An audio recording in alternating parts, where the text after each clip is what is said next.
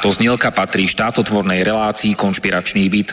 Poslaním relácie je boj proti nekalým praktikám, svojvôle, bezpráviu a organizovanému zločinu v orgánoch verejnej správy, boj proti korupcii a zneužívaniu štátnej moci na kšefty a súkromné záujmy, Poslaním relácie je i posilniť hlas verejnosti v otázkach demokracie, právneho štátu a podnietiť zvýšenie účasti občanov na rozhodovacích procesoch k správe veci verejných. Cieľom relácie je dosiahnutie transparentnej a efektívnej verejnej správy, otvorenie verejnej diskusie v bezpečnostných, protikorupčných a ľudskoprávnych témach, Relácia preto vo verejnom záujme realizuje kontrolnú činnosť, najmä na úseku Úradu vlády Slovenskej republiky, Policajného zboru, Kriminálneho úradu finančnej správy, Národného bezpečnostného úradu, Vojenského spravodajstva, Slovenskej informačnej služby, sústavy prokuratúry, súdov a prijatých medzinárodných záväzkov Slovenskej republiky. Áno, ide o nezávislé rádio Slobodný vysielač so sídlom v Banskej Bystrici.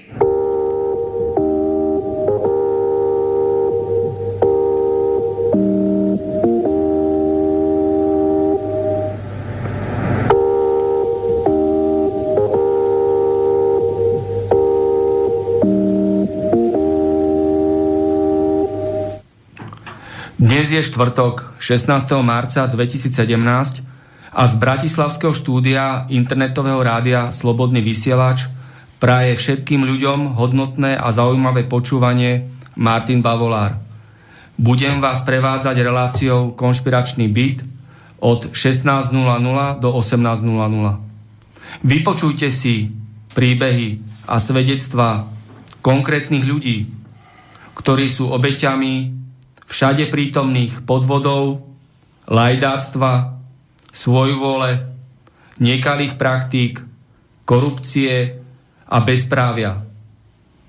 Pretože tento štát ovláda a riadi mafia a jej prisluhovači na najvyšších miestach vo vláde, parlamente, súdnictve, prokuratúre a polícii.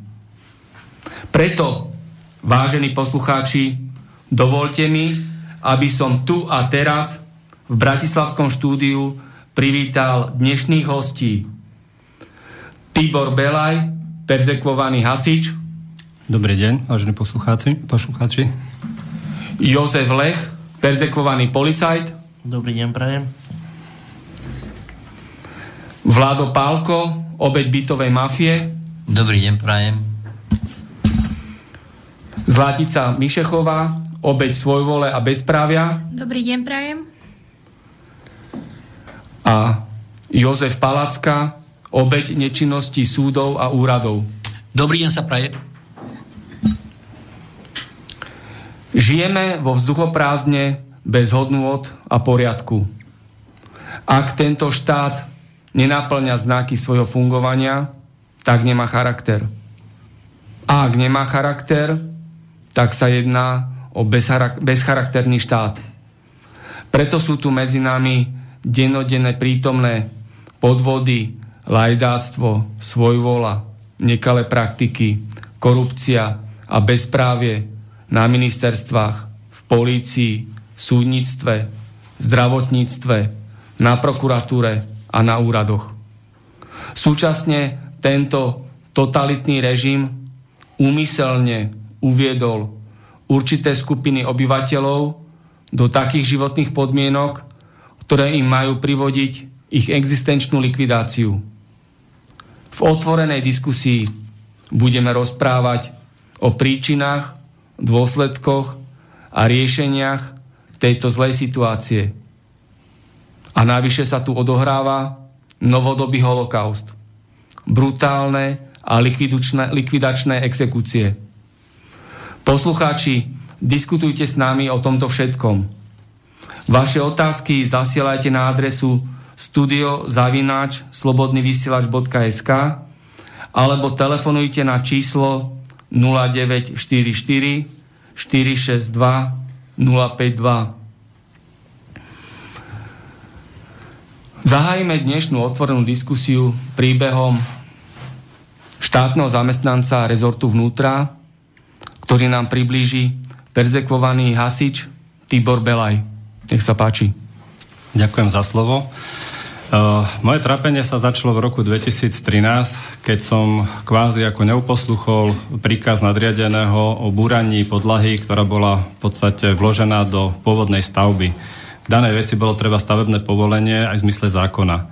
Keďže som odmietol uh, ničiť majetok štátu, na ktoré nebolo žiadne povolenie, ani to nemám naplniť práce, tak uh, bol som nezákonne preložený z hasickej stanice 1 na hasickú stanicu 5 do Petržalky kde sa začali vytvárať podmienky na to, aby mi to tú službu znepríjemnili. Nešťastnou náhodou som mal dopravnú nehodu v Lamači s e, autobusom mestskej hromadnej dopravy, kedy sme išli na výjazd, kde vodič autobusu neoposluchol výzvu verejného činiteľa prostredníctvom zvláštneho výstražného zvukového znamenia a hneď na to nastali ďalšie problémy. E, zamestnávateľ e, v podstate mi spravil disciplinárnu tá disciplinárku ohľadom porušenia povinnosti príslušníka za dopravnú nehodu. Pritom dopravná nehoda ešte dodneska není vyšetrená, ani není rozhodnuté, kto a v akej miere zavinil dopravnú nehodu.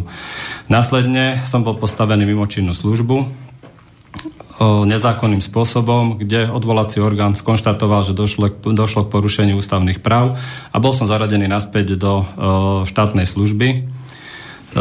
Toto mal na svedomie krajský riaditeľ Bratislavsky, kde následne by bola zase disciplinárna no, komisiou udelená opatrenie, že vraj som sa neslušne správal e, pánovi Bugárovi, veliteľovi Hasického záchranného zboru.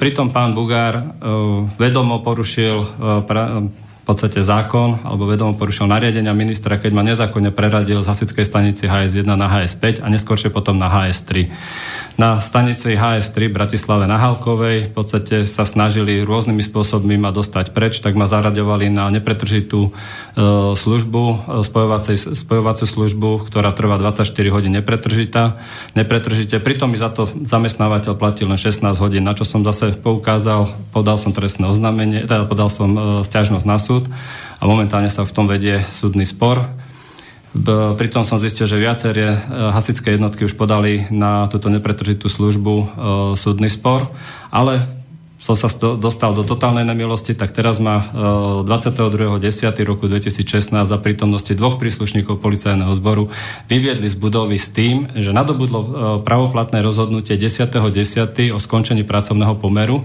Pritom 19.10. sa k tomuto rozkazu vyjadroval odvolací orgán a keďže odvolanie, lebo som sa v zákonnej dobe aj odvolal na toto, má odkladný účinok a odvolací orgán vydal rozhodnutie až 19.10. Pravoplatné rozhodnutie určite 10.10. nie je.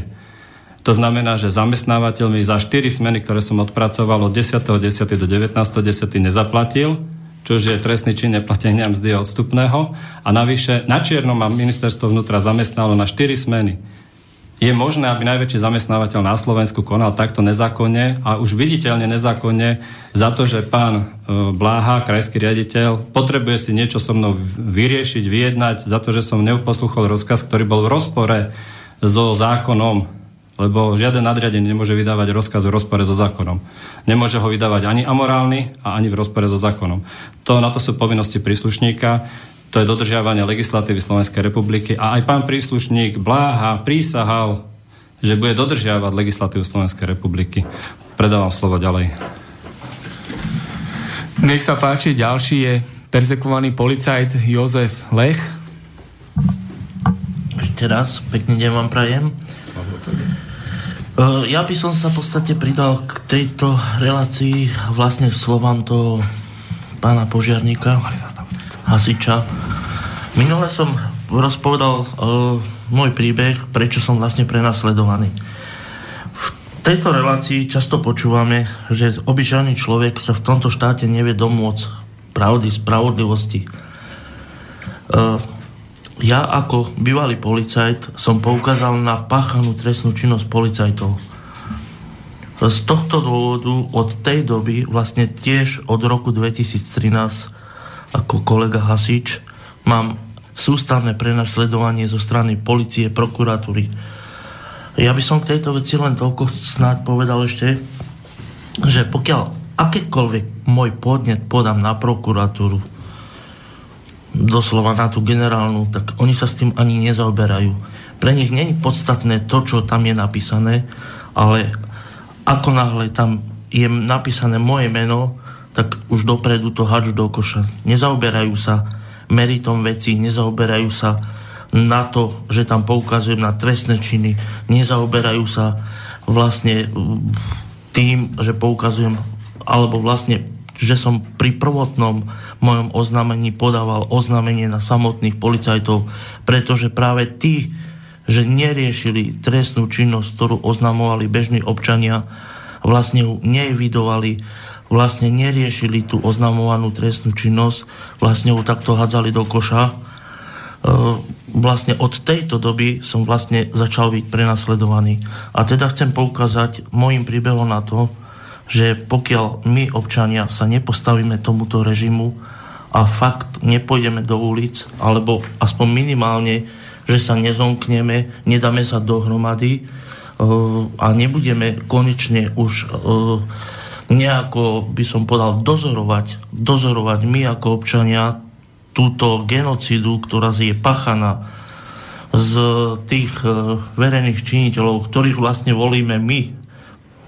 A vlastne títo si dohadzujú vlastne svojich prokurátorov, títo si dohadzujú svojich ľudí, ktorých vlastne takýmto spôsobom chránia. Ja poviem ako z môjho príbehu, e, v podstate ja tento môj príbeh e, sa mi ro, e, začal vlastne odvíjať vlastne aj v tomto štádiu. Teraz momentálne som v podmienke, len preto, že som mal údajne napadnúť piatich policajtov zo štyroch. Samozrejme, policajti toto na mňa našili. Nezaoberal sa nikto tým môjim príbehom, ani súdca všetko popretáčal a tak ďalej, ale už preto, v tomto štáte jednoducho, už preto, lebo som poukázal na tú trestnú činnosť tých policajtov, tak sa ma snažia od tej doby dokonca dostať do basy. A v súčasnej dobe, ako som povedal, že som v podmienke, tak sa snažia cez zase ďalšiu vymyslenú kauzu, cez ďalší vymyslený trestný čin, mňa vlastne dostať na podmienku. A preto som tu, nie preto, že by som chcel kričať a na niekoho s prepačením niečo kýdať, vymýšľať, ale preto, aby som sa bránil, aby som jednoducho dosiahol aspoň touto formou, že to zverejňujem, aspoň nejakú takú spravodlivosť, lebo v tomto štáte tej spravodlivosti bežný občan má skutočne veľmi málo. Keď budete počúvať ďalšie príbehy, určite by som povedal, všetky vlastne nasvedčujú tomu, o čom rozprávam, že v tomto štáte bežný, obyčajný človek nemá právo na spravodlivosť. Chránený je len podvodník, zazlen podvodník a zazlen podvodník. Páči sa. Predávam slovo ďalšiemu. Nech sa páči. Obeď bezprávia a svojvole. Zlatica Mišechová.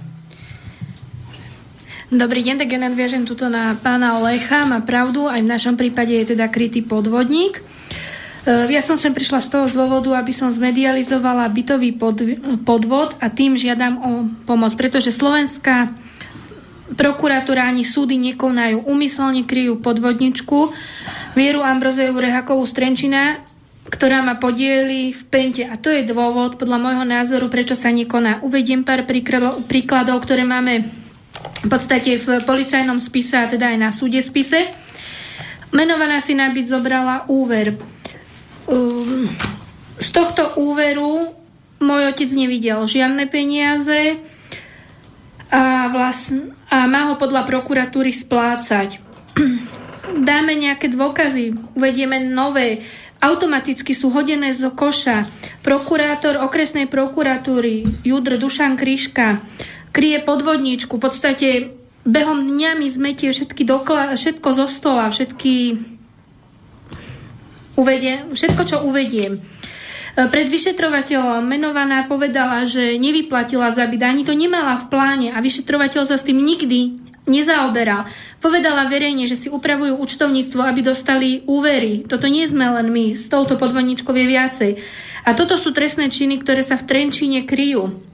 Kryjú sa verejne. Naposledy sme mali na krajskom súde vlastne žalobu a tam pani sudkynia povedala, že všetko bolo v súlade so zákonom, je to legálne. Jak je toto legálne, že si niekto prevedie byť na seba, zoberie si naň úver a v podstate ten a druhý to má splácať, tak áno, tak je to legálne.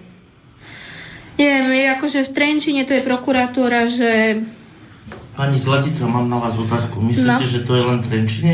No nie je to len v Trenčine, je to na celom Slovensku. No a práve preto sme tu, aby sme povedali konečne pravdu tomuto štátu, tomuto národu, aby to všetci ľudia vedeli. A poviem, uh, tento príbeh, pani Zlatica, čo ste uh, rozpovedali, by ma zaujímala túto jedna otázka na vás. Akou formou to ten prokurátor podľa vás hádže do koša? Formou, formou, že si to ani nepozrie. Toto je to. On si tie dôkazy ani nepozrie. Automaticky, ak vidí meno môjho otca alebo To mňa, tak je to. automaticky to hodí zo stola dole. Takže policia si neplní pracovné povinnosti a pracovné úlohy. Koná zaujate na mafiánsku objednávku, tendenčne a tak ďalej, a tak ďalej. Presne. Ja požiadam teraz ďalšieho hostia, pána Vlada Pálka, ktorý je obeď bytovej mafie. Dobrý deň. E, problém začal v roku 1997, keď všetci nájomníci tzv. bučinárskych bytov dali žiadosť na odkúpenie bytu do osobného vlastníctva. Vzhľadom na to, že tam nastalo nejaká vymyslená cena, ja som sa spýtal, že prečo je to za 55 tisíc, keď štandardne sa predávajú tie byty za 9-10 tisíc. A už bol problém, všetkým dali ponuku, kúpno-predajnú zmluvu, mne, mne. Stále som išiel za vecou. Zistili sme, že byty mali byť v privatizačnom projekte PP 257, ale tie sú nie. Neboli ani na ministerstve pre správu a privatizáciu, není to ani na ministerstve hospodárstva. Tí správni ľudia z ministerstva privatizácie prešli na ministerstvo hospodárstva. Keď sa rušilo ministerstvo, tak sa presunul tam všetok e, archív a tak som narážal stále. Ale sme chodili, niečo som sám, viacerí a dva raz sme boli na ministerstve hospodárstva, dva razy sme boli na ministerstve pre správu a privatizáciu, dokonca sme boli aj na Fonde národného majetku. Nenašlo sa v časti G ocenenie, tam sú vôbec nie byty zaregistrované, dokonca to šetrila aj polícia. Policajt e, urobil zápis, ale bohužiaľ prokurátor nekonal a policajt sa dostal pod tlak, opustil službu a povedal, v tomto štáte treba užívať pôžičky a mať miliónové e, podvody a vtedy sa človeku darí. Prepačte, vy ste zase spomenuli pána prokurátora, to je zase ďalší príbeh. Myslím si, že pán Hasič spomínal pána prokurátora, ja som spomínal pána prokurátora, pani Zlatica spomínala pána prokurátora, vy zase spomínate pána prokurátora, preto mám na vás otázku. Je to, je to spravodlivé, aby rozhodoval nejaký prokurátor, ktorý je zaujatý a vlastne nerieši váš príbeh? Lebo v mojom prípade sa to presne stáva, že pán prokurátor rozhoduje sám o sebe. Váš príbeh je tiež o tom, že rozhoduje stále jeden a ten istý prokurátor sám o sebe. No v podstate my dostávame stále od toho istého prokuratúra Vidíte, odpoveď, to- toto či je to píšeme zaujímavé. ako Toto je to nájomníci. zaujímavé, že bežný, obyčajný človek v tomto štáte dostáva stále jedného a toho istého prokurátora. To je to zaujímavé v tomto štáte, že sa tu nevieme dopatrať spravodlivosti. Keby to je spravodlivé, tak tam minimálne nastane aspoň zmena prokurátora. U Áno. vás v vašom príbehu sa stalo, že zmenili prokurátora? Nie, nie, nie. Pán prokurátor rozhoduje sám o sebe. No prokuratúra ani nemôže pracovať zákonne a spravodlivo, keď na jej čele pracuje mafián, ktorý mal byť dávno v báse zavretý, Jaromír Čižnár. Takže to padá potom aj na tie nižšie štruktúry v rámci prokuratúry a prokuratúra, ktorá má dohliadať nad zákonnosťou v štáte, si evidentne a jasne neplní pracovné úlohy a pracovné povinnosti. Slúži mafiánskym štruktúram, podvodníkom, korupčnej oligarchii a tak ďalej a tak ďalej. Až by som mohol, e, toto je presne, preto sme tu, veď toto je relácia konšpiračný byt. Teraz si vezmeme na vysvetlenie. Paragraf, ja neviem, 5, odstavec 3 hovorí, zákonnosť v tomto štáte chráni prokurátor. V našom štáte to tak nie je. V našom štáte chráni zákonnosť podvodník lebo podvodník nemôže byť stíhaný, ale bude stíhaný len bežný, obyčajný človek. Toto je u nás zákonnosť pre tých, čo sú hore. A preto sme tu, preto sa nevyšetrovala kauza Gorila, preto bol Martin Bavolár vyhodený, preto som bol vyhodený ja, lebo som poukázal na trestnú činnosť policajtov, preto je vyhodený pán požiarník, preto pani Zlatica sa nevie dopatrať spravodlivosti, preto sa neviete ani vy dopatrať spravodlivosti s tým bytom. Jednoducho, túto na Slovensku prokurátor nechráni záujmy zákona, ale chráni jednoznačne záujmy podvodníkov. Toto je celý problém celého Slovenska.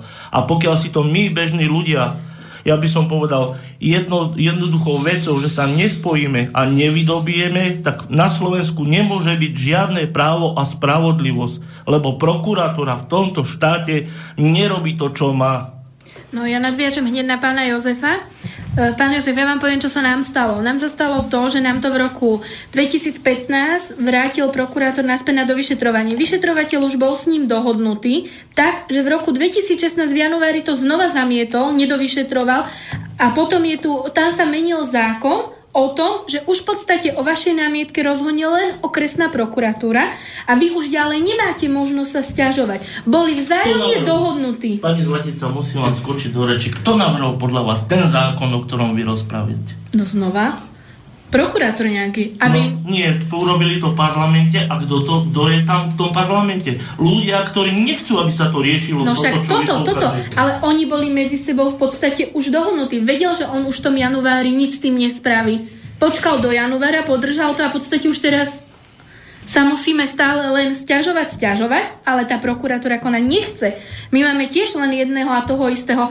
Na okresnej máme Dušana Kryšku a na krajskej máme k- Krokvička, iný to nedostane. Keď napíšem, nech to dostane iný, rozhoduje sa o sebe a nie je zaujatý. Písali ste na generálnu? Áno, písala. A, a, vráti... kde, a kde to poslala generálna? Naspäť na Trenčiansku na Krajsku. A to z Krajskej to... to išlo na okresnú. To je to zaujímavé. Podľa môjho názoru, na čo je tá generálna prokurátora, ktorá má odhalovať tieto trestné činy, ona miesto toho, aby to riešila, ona to pošlo vlastne tým ľuďom a rozhodujú ano. sami o sebe. Áno, Pani diskutujúci, nevšimli ste si pred nejakým časom, že pán Kaliňák vlastne samo vyšetroval sám seba? Nie je to náhodou nejaká taká zázračná vec na Slovensku? No. Prepačte, ale ako môže pán Kaliňák vyšetrovať sám seba, vlastne, alebo jeho podriadený, ako to môže urobiť. Ja poviem, ja teda zrazím nejakú babku na prechode a budem vyšetrovať sám seba? Myslíte, ako to dopadne, keď mám vyšetrovať sám seba? Keď som spravodlivý, áno, uznám si vinu ale keď som ten podvodník, ten klamár, čo sú tam hore, tak jednoznačne poviem, a to druhý, to ten, ten druhý, jednoducho nepriznám si tú vinu. Ale čakáme v tomto štáte, aby pán Kalíňák jednoducho riešil sám seba. Ja už podľa toho, čo som videl, čo som počul, jednoducho podľa toho, čo som dostal od tohto pána niekoľko, niekoľko, niekoľko, opakujem, niekoľko odpovedí tak nečakám od tohto človeka, že by on riešil niečo spravodlivo. Ja poviem taký krásny príbeh k tomuto, aby som vyrozumel, že kto je to po, podľa mojich úst, mojich slov, kto je to pán Kaliňák. Pán Kaliňák sa podpísal, poviem jeden krásny príbeh na toto, aby ste to pochopili. Bol som eh, skrz to, aby mňa zlikvidovali, aby ma zničili, tak na mňa teda našili to, že som teda mal napadnúť v Bánovciach štyroch policajtov z piatich, opakujem. Ja som taký bytkár, že zbijem štyroch policajtov z piatich, tak na mňa potom pozor. No a pán Kaliňák sa teda podpísal pod to, keď ja som teda vlastne tam v tej cele bol predvedený v Bánovciach, Dal som na to stiažnosť. Bolo to vysielané Lampárni v roku 2012 a z Markizy z Lampárni povedal advokát na to, vlastne, jak som tam bol ponižovaný tým, že ma tam ťahali dole tvárov, za nohy ma dole tvárov ťahali títo policajti, tak som na to dal vlastne stiažnosť, lebo aj ten advokát tam jasne povedal, ponižovanie ľudskej dôstojnosti. Teda si vezmime, keby som bol hneď aj vrah, keby som aj hoci čo urobil, majú právo policajti sa takto ku mne chovať. Jasné zábery, jasné policajné zábery, ešte raz opakujem, policajné zábery, jasne dokázali, že policajti sa správali jednoznačne proti ľudským právam. Teraz počkajte, aby ste porozumeli, kto je to pán Kaliňák z mojich úst. Ja som napísal na to niekoľko stiažností. Napísal som do Trenčina, odtiaľ to išlo až pánovi Kaliňakovi na stôl, na ministerstvo. Viete, aká bola odpoveď? Takáto. Ja som napísal vlastne stiažnosť na to, že bola, že bola ponižovaná moja ľudská dôstojnosť. Policajti v Trenčine to uzavreli, že moja stiažnosť nie je neopodstatnená, pretože policajti k tomu napísali hlásenie o použití donúcovacích prostriedkov. Dobre, poriadku, nech si napíšu nejaké hlásenie, ale oprávňuje tých policajtov k tomu, že keď ma budú takto ponižovať, aby nejakým zdravkom papiera toto akože týmto bránili. To ešte není výsledok toho, čo, na čo som vám chcel poukázať. Dobre, poriadku, tak toto vyriešili, že teda napísali nejaký zdrab papiera. Ale keď som si v zmysle zákona o informáciách vyžiadal, tak mi odpísali, prepačte, nemôžeme ho sprístupniť, lebo neexistuje. Takže vezmime si, kontrolný orgán sa zaoberal papierom, ktorý neexistuje, na základe tohto papiera to teda akože odobril, že policajti postupovali zákonne a pán minister vnútra, pán Kaliňák sa pod toto podpisuje. Toto vy čakáte takto, aby sa vyšetrovala na Slovensku gorila, že v podstate budeme rozprávať o nejakom dôkaze, ktorý ne, neexistuje a budeme rozprávať, že pán Kaliňák bude niečo riešiť, šetriť, vyšetrovať. Toto čakáte bežní občania? Čakáte niečo od týchto verejných činiteľov, že budú riešiť vaše, vaše jednoduché uh, si teraz, keď počúvate, pán Hasič, ja, pani Zlatica, vy tu máte ten problém. Jeden podvod za druhým, veď to sa nedá ani počúvať. Veď to je smutné, to je smutné, aby takéto príbehy na Slovensku odzneli. Veď my sa vracame, ja hovorím, za čias komunizmu bolo, bola veľká nepra, nepravosť, ale v súčasnej dobe je tá nepravosť ešte väčšia. Rozprávali sme prednedávno, že pán Mečiar bol ten najväčší zloduch, teraz chcú tam otvoriť nejaké amnestie a tak ďalej. Podľa môjho názoru nebol ani ten Mečiar taký zloduch, ako sú tam teraz títo ľudia. Narobili tí veľa zloby a len preto, lebo sa nevyšetruje to, čo sa má a podvodníci sa kryjú, kryjú, kryjú, kryjú. No, pán Jozef, vy môžete byť rád, že vám pán Kaliňák odpovedal, nám odpovedal, že to dá na inšpekciu ministerstva vnútra prešetriť a viac sa nikto neozval. Môžete byť aspoň v tomto rád. Prešetriť. Ja sa musím, ja sa musím zasmať. Ja vám poviem, ja v ja v som považovaný za stiažovateľa, ale nie v rádoch občanov, ale u policajtov. Ako náhle som ja prišiel na policiu, tak policajti predo mnou doslova utekali. Ale teraz si vezmite, ja som povinný, aby som obhajoval svoje práva, napísať toľko stiažností a toľko podnetov, ale teraz si vezmite, na čo vlastne sú tí podnety, stiažnosti. Všetky sú hodené do koša. Nikto sa s tým nezaoberá. Ja dám do pléna, do diskusie takúto myšlienku. A čo čakáte od policie, keď prezident policajného zboru verejne vyhlásil, že keby mal trestne stíhať korupciu, tak by musel zatknúť polovicu vlády. A zatkol tú polovicu vlády? Koho, koho, koho by zatkol, keď oni nebudú nikdy sami seba vyšetrovať? Keď uh, ste dali tú, túto otázku, vy ste riešili, alebo boli ste vlastne vyhodení za tú kauzu Gorila. Lebo ste v podstate mali, teraz pre nedávno tam bol tiež nejaký vyšetrovateľ, tiež prepustený, kvôli tomu, že mal riešiť, riešiť tých, čo sú hore čakáme v tomto štáte, čakáme v tomto štáte, aby oni riešili sami seba. Veď, veď si to uvedomme. Ktorý, ktorý, ja by som povedal, ktorá rodina by dokázala ísť proti svojej rodine? To je, to je, možno, to je to možno na tom najhoršie, že oni nemôžu riešiť sami seba. Tak gorila je súčasťou jednej obrovskej chobotnice ktorej chápadla idú od o, dedinských úradov až po najvyššie miesta na ministerstvách, súdnictva a tak ďalej. Hovorím, keď sa stane situácia, že zrušia amnestie Mečiara a mali by vyšetrovať, tak nebudú vyšetrovať nič. Bude sa to rovnako manipulovať, ako je vyšetrovanie kauzy Gorila.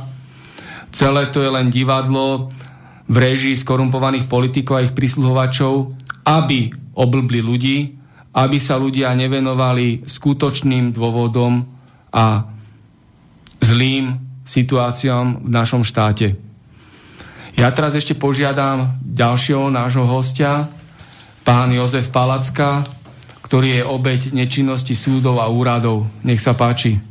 Dobrý deň sa praje. V prvom rade by som chcel poďakovať e, internetovému rádiu Slobodný vysielač a pánovi redaktorovi Martinovi Bavolárovi, čo sa mi veľmi páči, že umožňuje bežným ľuďom, aby sa vyjadrovali k problémom, e, s ktorými sa nechcú štátne úrady, či sú to právníci, ministerstva a ja, ja neviem kto, zaoberať.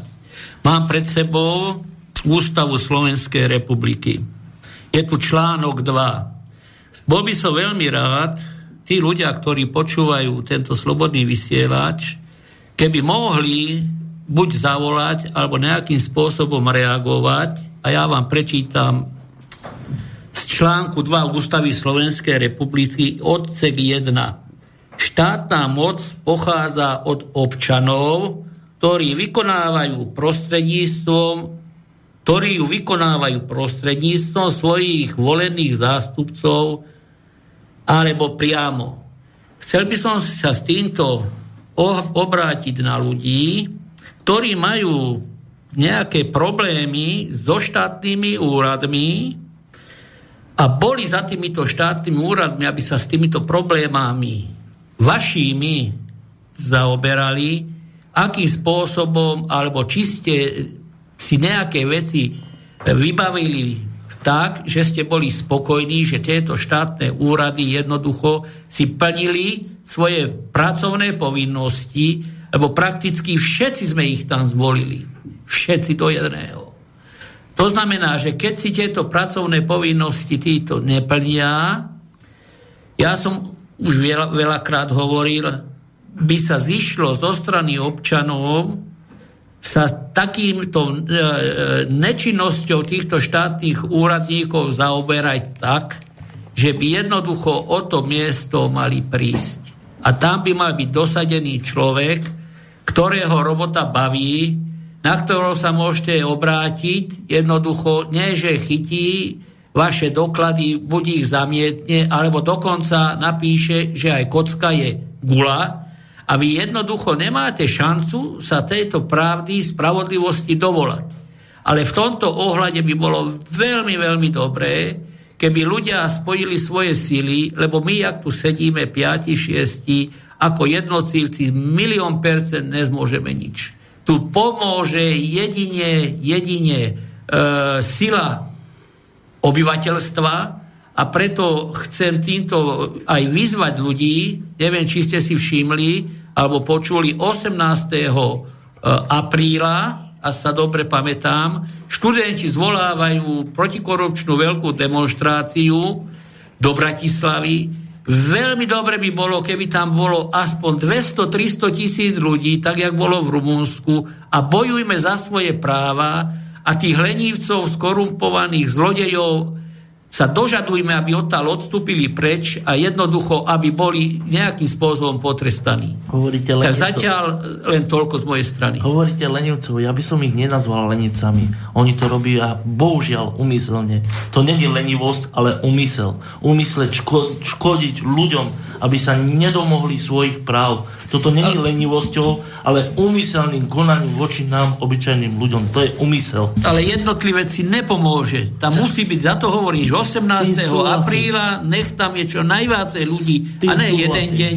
Nech sú tam aj týždne. Ale jednoducho ľudia si musia presadiť svoje práva. Ináč sa nepohneme z miesta, rozumiete ma? Kontrolné orgány musia jednoducho Pozri, vznikať. Pozrite sa, národ má rôzne názory na Romov.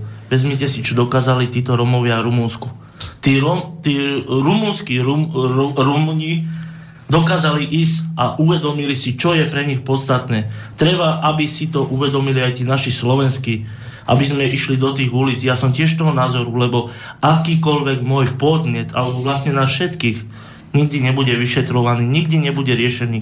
Spomínala sa tu kauza Gorila, spomínala sa ona aj je vyšetrovaná, ale akým spôsobom? Na tým sa treba zaoberať, veď nikdy není vyšetrovaná. Spomína sa tu protest 18. apríla v Bratislave. Ja som oslovil organizátorov tohto protestu s týmto môjim svedectvom, životným príbehom. Doposiaľ sa neozvali. Chcel som tam vystúpiť a prehovoriť k národu, lebo naozaj mám 27 odbo- rokov odbornú prax v týchto najvyšších riadiacich štruktúrách a viem o celej gorile a celej chobotnici, ktoré chápadla sú od polície, súdnictva, prokuratúry a tak ďalej a tak ďalej cez zdravotníctvo až na rôzne mimovládky a rôzne média. Nikto sa neozval Otázka je na mieste taká, treba aj vedieť, kto organizuje tieto verejné podujatia, tieto protesty, aby nedošlo k nejakému zneužitiu na iné politické ciele, ktoré nakoniec zmária boj proti korupcii, mafiám, organizovanému zločinu a bezpráviu. Takže ja vítam každé verejné podujatie, ktoré vedie k tomu, aby sa Slovensko stalo konečne fungujúcou, spravodlivou a bohatšou krajinou. Ale musíme pozerať na to, či tie úmysly sú naozaj čisté a v súlade so zdravým rozumom ten, kto chce organizovať tieto verejné podujatia. V nedávnej dobe som sledoval film Schindlerov zoznam.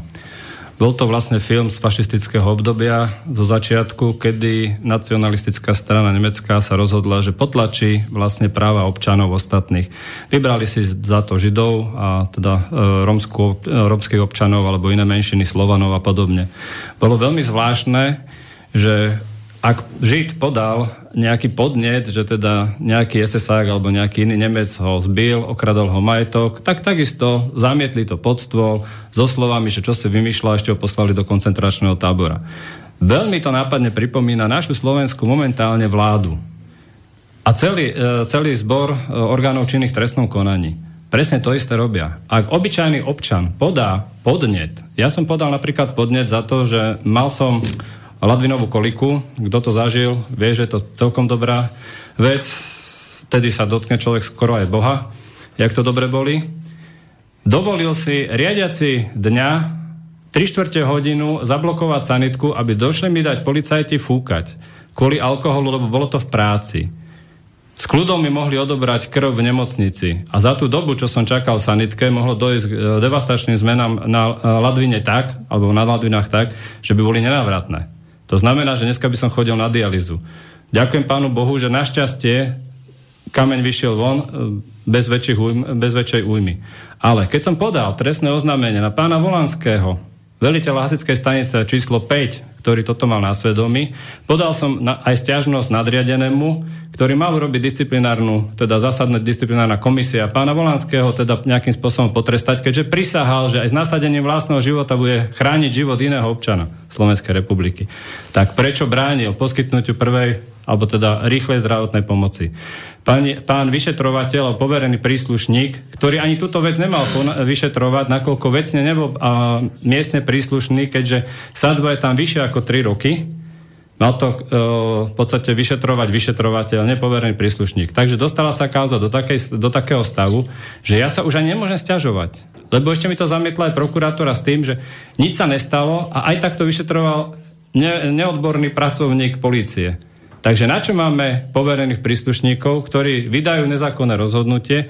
Uh, pani, vyšetro, pani poverená príslušníčka Bačkorová dokonca povedala mi, že nerozumie tej lekárskej správe, preto sa obrátila na nejakého pána e, s označením, že BC Šíma, ktorý jej vysvetlil vlastne anamnézu lekárskú. Pani poverná príslušnička, pokiaľ neviete, tak vám trestný poriadok jasne uklada. Nerozumiete, musíte sa obrátiť na znalca, ktorý je zapísaný v zozname znalcov na ministerstve spravodlivosti. Pán BC Šíma môže akurátne, čo chce rozprávať, je to laický názor. Ak vy chcete prácu svoju plniť tak, ako máte plniť, a pán dozorujúci prokurátor, ktorý to mal na starosti, má niečo robiť, tak musí postupovať podľa trestného poriadku. Lebo toto naozaj presne ukazuje, ako sa správali Nemci k svojmu, svojej menšine Židov, lepšie povedať, tejto bola väčšina. Dehonestovali ich a svojím spôsobom upierali občianské práva. Tu na jeden z tých e, rozprávajúcich tiež pekne povedal. Áno, moc štátu pochádza z moci občanov. Ale občania, pokiaľ sa nebudú uplatňovať svoje práva, tak tie práva budú premlčané. A dostanú sa k moci takíto ľudia, ktorí sú neschopní, po prípade úmyselne konajú takýmto spôsobom, aby e, zabránili v podstate nejakým alebo nie, že zabranili, aby v podstate dehonestovali ostatných ľudí za to, že on sa dostal na nejaký flek. Pán minister není tým chránený, že pán minister. Pán minister je presne tak zodpovedný ako hoci ktorý občan Slovenskej republiky a musí niesť následky za svoje nezákonné rozhodnutia. To je jedno, ktorý člen vlády, po prípade člen parlamentu. E, všimli ste si pána Lipšica, áno, spravil, dal sa, e, odvolal teda, alebo odišiel z parlamentu, aby mohol byť trestne stíhaný jedno s druhým. To je seriózne morálny človek. Ale nie je to, že na, uh, treba z pána Kaliňáka som podal tiež trestné oznámenie, jedná sa o Trnavského krajského riaditeľa hasického zboru, pána Valkoviča, ktorý bol odsúdený za úmyselný trestný čin. Od roku 2006 tento príslušník nemôže byť členom alebo nemôže byť príslušníkom Hasického záchranného zboru, nakoľko nie je zákonný dôvod. Nemôže, lebo... nemôže, povedali ste nemôže. A je tento pán ešte tým riaditeľom? Stále je riaditeľom, dokonca je tu veľmi zaujímavá vec. On ako e, pracovník s personálnou právomocou má pod sebou svojho syna, čo je taktiež nepripustná vec. Zo zákona 315. Akým spôsobom títo páni budú ďalej rozhodovať. Pán minister povedal v relácii v Markize, keď to ukazovali, že on mu verí. On môže veriť, ale jeho povinnosťou pána ministra je toho pána odvolať. V prípade, že nebude konať tak, ako v podstate slúbil ako člen vlády, že bude dodržiavať zákony Slovenskej republiky, dopúšťa sa veľmi vážneho precedensu, lebo on marí e, v podstate spravodlivosť a marí úlohu verejného činiteľa. Ak by ste dovolili, mám ďalšiu otázku na vás. Teraz ste spomenali, že je teda tým riaditeľom. A kto ho tam podľa vás dotiahol? Kto ho tam vlastne dosadil? Kto je za to zodpovedný? Že tam on je, porušený je zákon a kto ho tam vlastne nominoval? Kto? Ja neviem, nechápem tomu. Jednoduchá súvislosť tu je, keďže zákon 315 presne určuje, kto môže vymenovať krajského riaditeľa a na návrh prezidenta Asického záchranného zboru ho vymenováva minister ako vedúci služobného úradu. A to je tiež taká veľmi pekná vec. Prečo pán prezident Hasického zboru nemá právomoc vymenovať svojho podriadeného? Musí to byť minister. Sú tam nejaké asi pravdepodobne obchodné záujmy alebo nejaké iné záujmy, lebo keď si zoberete, keď si zoberete toto, tento pán, keďže je nezákonne ako príslušníkom a v roku 2012 bol nezákonne vymenovaný, každého, koho odvolal, každého hasiča, ktorého odvolal, po prípade mu dal nejaký trest, je to nezákonné, je to neplatné každého, koho prijal tento dotyčný človek. Je to nezákonné, je to neplatné. Každému, komu vydal odmenu nejakú finančnú, je to nezákonné, je to plitvanie s verejnými financiami. Ak si zoberete, že od roku 2006 ten pán nemôže poberať e, peniaze z ministerstva vnútra, lebo je tam nezákonne, je to nemalá suma, tá sa už predstavuje 10 tisíce až možno 100 tisíce eur. A keď si zoberete, že tento pán podpisuje objednávky, príjma nejaké veci a podobne, narába s, e, s utajovanými informáciami, ktoré zo zákona nesmie ani mať pri sebe. Však to je škandál. Mne je to jasné, hovoríte o ministrovi, ale ja by som, aby to, boli, aby to bolo jasné aj e, divakom, ja by som sa opýtal, keby ste zodpovedali vlastne, ktorý minister, lebo ste tu povedali meno minister.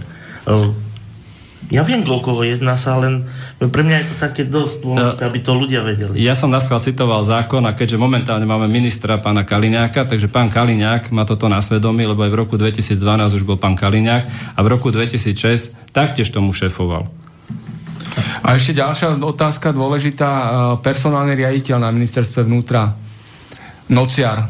Čo ako on si plní svoje pracovné povinnosti a úlohy a ako môže vzniknúť takáto protiprávna a protizákonná situácia? Eh, jedna pravda je, že eh, zákon o hasickom a záchrannom zbore 315 trošku ináč určuje pravidla. Pán Nociar síce zázračným spôsobom vstúpil aj do môjho eh, sporu nejakého, ale tu napríklad je veľmi zaujímavé, že pán Nociar videl papier, jednalo sa teda, videl doklad, jednalo sa o cestovný príkaz, kedy som bol vyslaný na služobnú cestu, ktorá začínala 20. dni a ten cestovný príkaz som dostal až po návrate zo služobnej cesty, kde e, mi bolo podpísané, že až dva, nástup cesty je 21.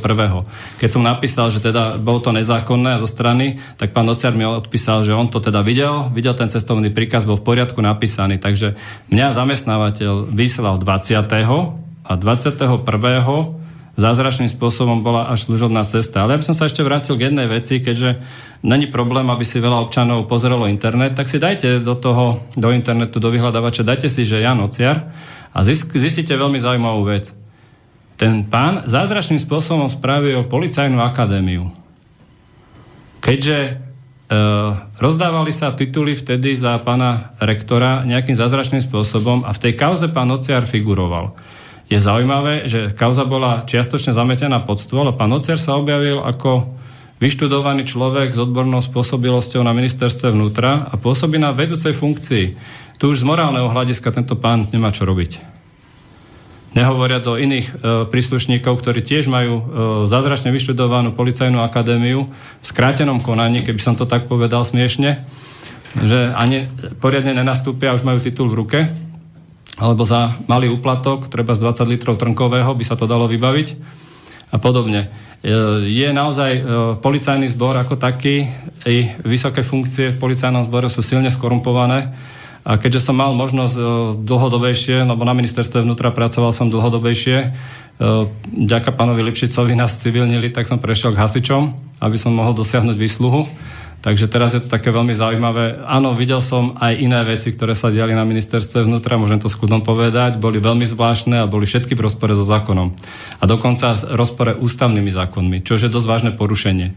A ľubí sa mi tá krásna vec, jak pán Kaliňák povedal, že aby sa občania obracali aj na súdy iných členských štátov Európskej únii. Myslím, že to by bola dosť veľká hamba, keby tie iné súdy museli rozhodovať, že štát porušil, štát, ktorý je tvorca zákonov e, vedomo a umyselne e, porušil zákon a čo nám Európska únia potom dá nejakú nutenú správu, povedia, že no, máte tú vládu, ale my vám dodáme nejakú inú vládu, aby to bolo naozaj spravodlivé, aby to bolo naozaj korektné a aby to náhodou nebolo fašistické. Ináč tá krásna jednotka, ktorá vznikla na boj a potlačanie extrémizmu, mala by sa začať pomaličky porozhliadať po tej vláde a hlavne po no, generálnej prokurátore, po prokurátore a E, po tom policajnom zbore poriadne, tým pozdravujeme pána Gašpara, že či náhodou nedošlo k vážnemu porušeniu teda tých ústavných práv občanov, aj keď jednotlivcov, alebo menšín, lebo sú ľudia rôzne zvýhodnené, nezvýhodnení, či náhodou tam nedošlo zo strany e, týchto nadriadených takémuto vážnemu porušeniu. Napríklad zoberme si Trnavu. E, traja policajti kopú a bijú v podstate postrelenú ženu na zemi, ktorá už ne, nekladie žiaden odpor. Dvaja ďalší policajti sa na to prizerajú. Povinnosťou tých policajtov, ktorí sa prizerali, mali zakročiť proti tým trom policajtom a mali použiť aj zbranie.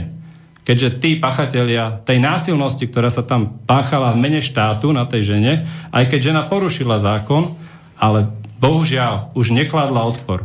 A toto je veľmi vážna vec, ktorá hovorí zase o tom fašistickom štáte a hovorím, keď si pozrete uh, film Schindlerov zoznam, je to veľmi krásna vec, normálne sa nájdete, uvidíte to, ako keby ste pozerali na našu vládu, ako keby ste pozerali na fungovanie nášho štátu, že v podstate fungujeme ako fašistický štát. Moc sa od toho slovenského štátu asi to nezmenilo.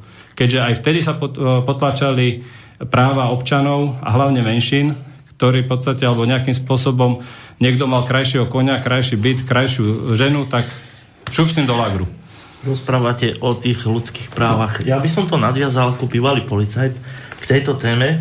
Hovoríte porušované ľudské práva. Ja ako bývalý policajt som niekoľko takýchto vecí zažil ako na obvodnom oddelení Vánocia nad Bebravou. Odbočím trošku od témy, ale v podstate je to znova, znova a znova, znova príbeh občana. Stretol ma prednedávno jeden môj kamarát, a ten mi rozpráva, a toto bol policajt, toto bol súprový policajt. V súčasnej dobe, v súčasnej dobe tie policajti, že to už nie sú policajti. A dajme si otázku, ale prečo? Lebo oni sú vlastne riadení z vrchu a oni dostávajú príkazy od tých z vrchu, ako majú oni voči ľuďom zasahovať. Ale poviem ten príbeh, ktorý som asi, asi chcel vlastne poukázať. V roku 2012 Samozrejme, ja som to tedy oznámil aj na generálnej prokuratúre, táto neriešila, vôbec sa s tým ani nezaoberala. Uh, sa stal jeden príbeh, uh, za čo bol predvedený u nás jeden chalanisko, ten ma stretol, jak som rozprával, a ten rozprával, no ty si bol policajt, no nie tí, čo sú tam teraz. Prenedávno to bolo rozoberané aj v televízii, že na Slovensku je niekoľko policajných cieľ, nazvime to tak ľudovo, tak ako to je to sú není ani policajné cely, ale miestnosti pre zadržané osoby. Čiže ombudsmanka na to poukázala, že sú nezákonné tieto miestnosti pre, pre tie osoby, ktoré sú tam vlastne zadržované. V takej som bol aj ja vlastne zadržaný v tom roku 2012, keď som tam bol vláčený po zemi a tým policajtom sa nič nestalo. No ale ja som chcel poukázať vlastne to, že toto není ani taký príbeh, ale keď, keď e, ma, nás počúvajú diváci, koľky občania na Slovensku neboli ani daní do tejto cely, ale boli, ja neviem, ľudovo nazvané, zanknutí o radiátor. Tak ako ten môj kamarát. Ja keď som to videl, ja som sa zhrozil nad tým, jak môže niekto ľudský, ja neviem, zanknúť tam, nech je to, ja neviem, ten zločinec, ale nemá právo ten policajt ponižovať už len to, že ho tam zamkne o ten, ja neviem, radiátor, že ho tam zamkne ako výstavný kus, ľudia okolo chodia ako výstavný kus, pozrite sa, tuto máme vitrinu, tuto je ten zloduch a dáme na odstrach. A, čo, a ja poviem ešte tak, akože ten príbeh sa vlastne vyvršil tak, že ten chalanisko, ktorý tam bol vlastne predvedený, jeho podozriali z jedného trestného činu, ten chalanisko vlastne to ani nespravil, lebo prišla tam vlastne najavo skutočnosť a bol tam preukázaný ten trestný čin úplne inej osobe. A teraz si vezmite, toto je normálne, aby bežný občan bol takto ponižovaný touto policiou. To je ako bola, kedy v staroveku bol pranier, kde sa privezovali ľudia a v podstate si mohli hodiť tí ostatní spoluobčania, buď teda tú rajčinu, ak náhodou mali, alebo hnili zemiak. Asi niečo podobné až by som mohol, ja ešte poviem, čak sme tu vlastne kvôli tomu, aby sme poukázali na tú nepravosť, na tú zlobu, alebo vlastne na ten úmysel tej prokuratúry, policie, čo kvôli tomuto vlastne tá relácia aj vznikla. Nečinnosť štátnych orgánov. Ja poviem, ja mám tých príbehov neskutočne veľa, jeden na druhý sa nadvezuje. Teraz momentálne mám jeden z takých krásnych príbehov, minulé, predminulé tu boli vo vysielaní uh, autodopravcovia. Škoda, že som sa s nima nestretol. Ja by som im vyčistil žalúdok, lebo ako spomenali, áno, je to poriadku. Tento štát ich okrada, berem to. Ale ja dávam otázku, teraz oni ma určite počúvajú, prečo oni okradajú nás, šoférov, kamionistov. Ja som šok, kamionista. Oni rozprávali o tom, ako ich okrada tento štát. Ja to poviem teraz verejne. Verejne to poviem. Inšpektora práce na Slovensku, ochranca, ochranca ľudu. Áno, inšpektorát práce vykonáva svoju činnosť takým spôsobom, že vlastne nechráni nás, obyčajných robotníkov, nás, ktorí vlastne produkujeme pre tento štát nejaké peniažky, ale chráni tých podvodníkov. Ako? Prečo si to dovolím toto povedať? Vysvetlím to. Ja ako občan podám, ako zamestnávanec, podám na tohto môjho zamestnávateľa, ktorý ma vlastne ako živí, dám na neho stiažnosť. Inšpektorát práce samozrejme rozhoduje na základe zákona, ktorý kto schválil? Zase parlament. A kto ho tam schválil takým štýlom, aby bol chránený ten podvodník? Zase ten parlament. Preto to rozprávam. Inšpektorát práce, je tam jedna, jedna krásna vetička v tom zákone, zákonník práce. Rozhoduje tento inšpektorát práce na základe dôkazov, ktoré predloží zamestnávateľ.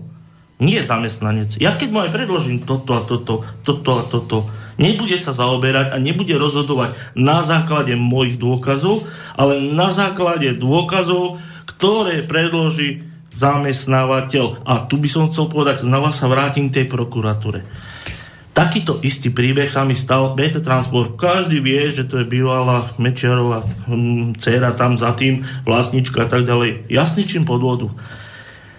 Príbeh aj pani Zlatice, čak nadviažem na ňu hneď otázkou, e, lebo je to zhodou okolností pod pôsobnosťou kraja Trenčín. Ten istý príbeh, môj príbeh a jej príbeh, jedna a tá istá prokuratúra, nečinnosť a tak ďalej ja ako šofér z povolania som povinný robiť vyučtovanie pracovnej cesty. Zo zákona o cestovných náhradách. Do 10 dní som toto povinný vyučtovať. Ja som takéto robil v tejto firme BT Transport zvolen. Ja som ich odozdal a čudujte sa svetu, táto firma ich sfalšovala za mňa. Banovský súd na toto vôbec ne, neprihliadol. Na základe týchto sfalšovaných podotýkam bez môjho podpisu pánovský súd rozhodol voči mne vydať exekúciu. Zavolal som na hoci ktorý inšpektorát na Slovensku, každý mi podal zra papieru. Ako mohol rozhodovať slovenský súd v Bánovciach, pán Svitana, ktorý je teraz na kraji v Trenčine, sudcom, ako mohol to dostal ako za zasluhu, aby sa tam dostal za to, že mňa odpali obyčajného človeka a dostane sa teraz na kraj. Ako mohol tento súdca rozhodnúť na základe nezákonných podvodne vyhotovených výučtovných výč, uh, dokladov, účtovných dokladov, ktoré sú dávané do účtovníctva, ako mohol rozhodnúť môj neprospech, keď podľa zákona jednoznačne účtovný doklad, paragraf 10, vyžaduje, aby bol podpísaný mnou. Ja som takýto, a v tom súdnom spise není žiadny môj podpis. Preto sa pýtam pani Zlatici, aby mi vysvetlil, alebo rozprávame sa tu o krajskej prokuratúre Trenčín.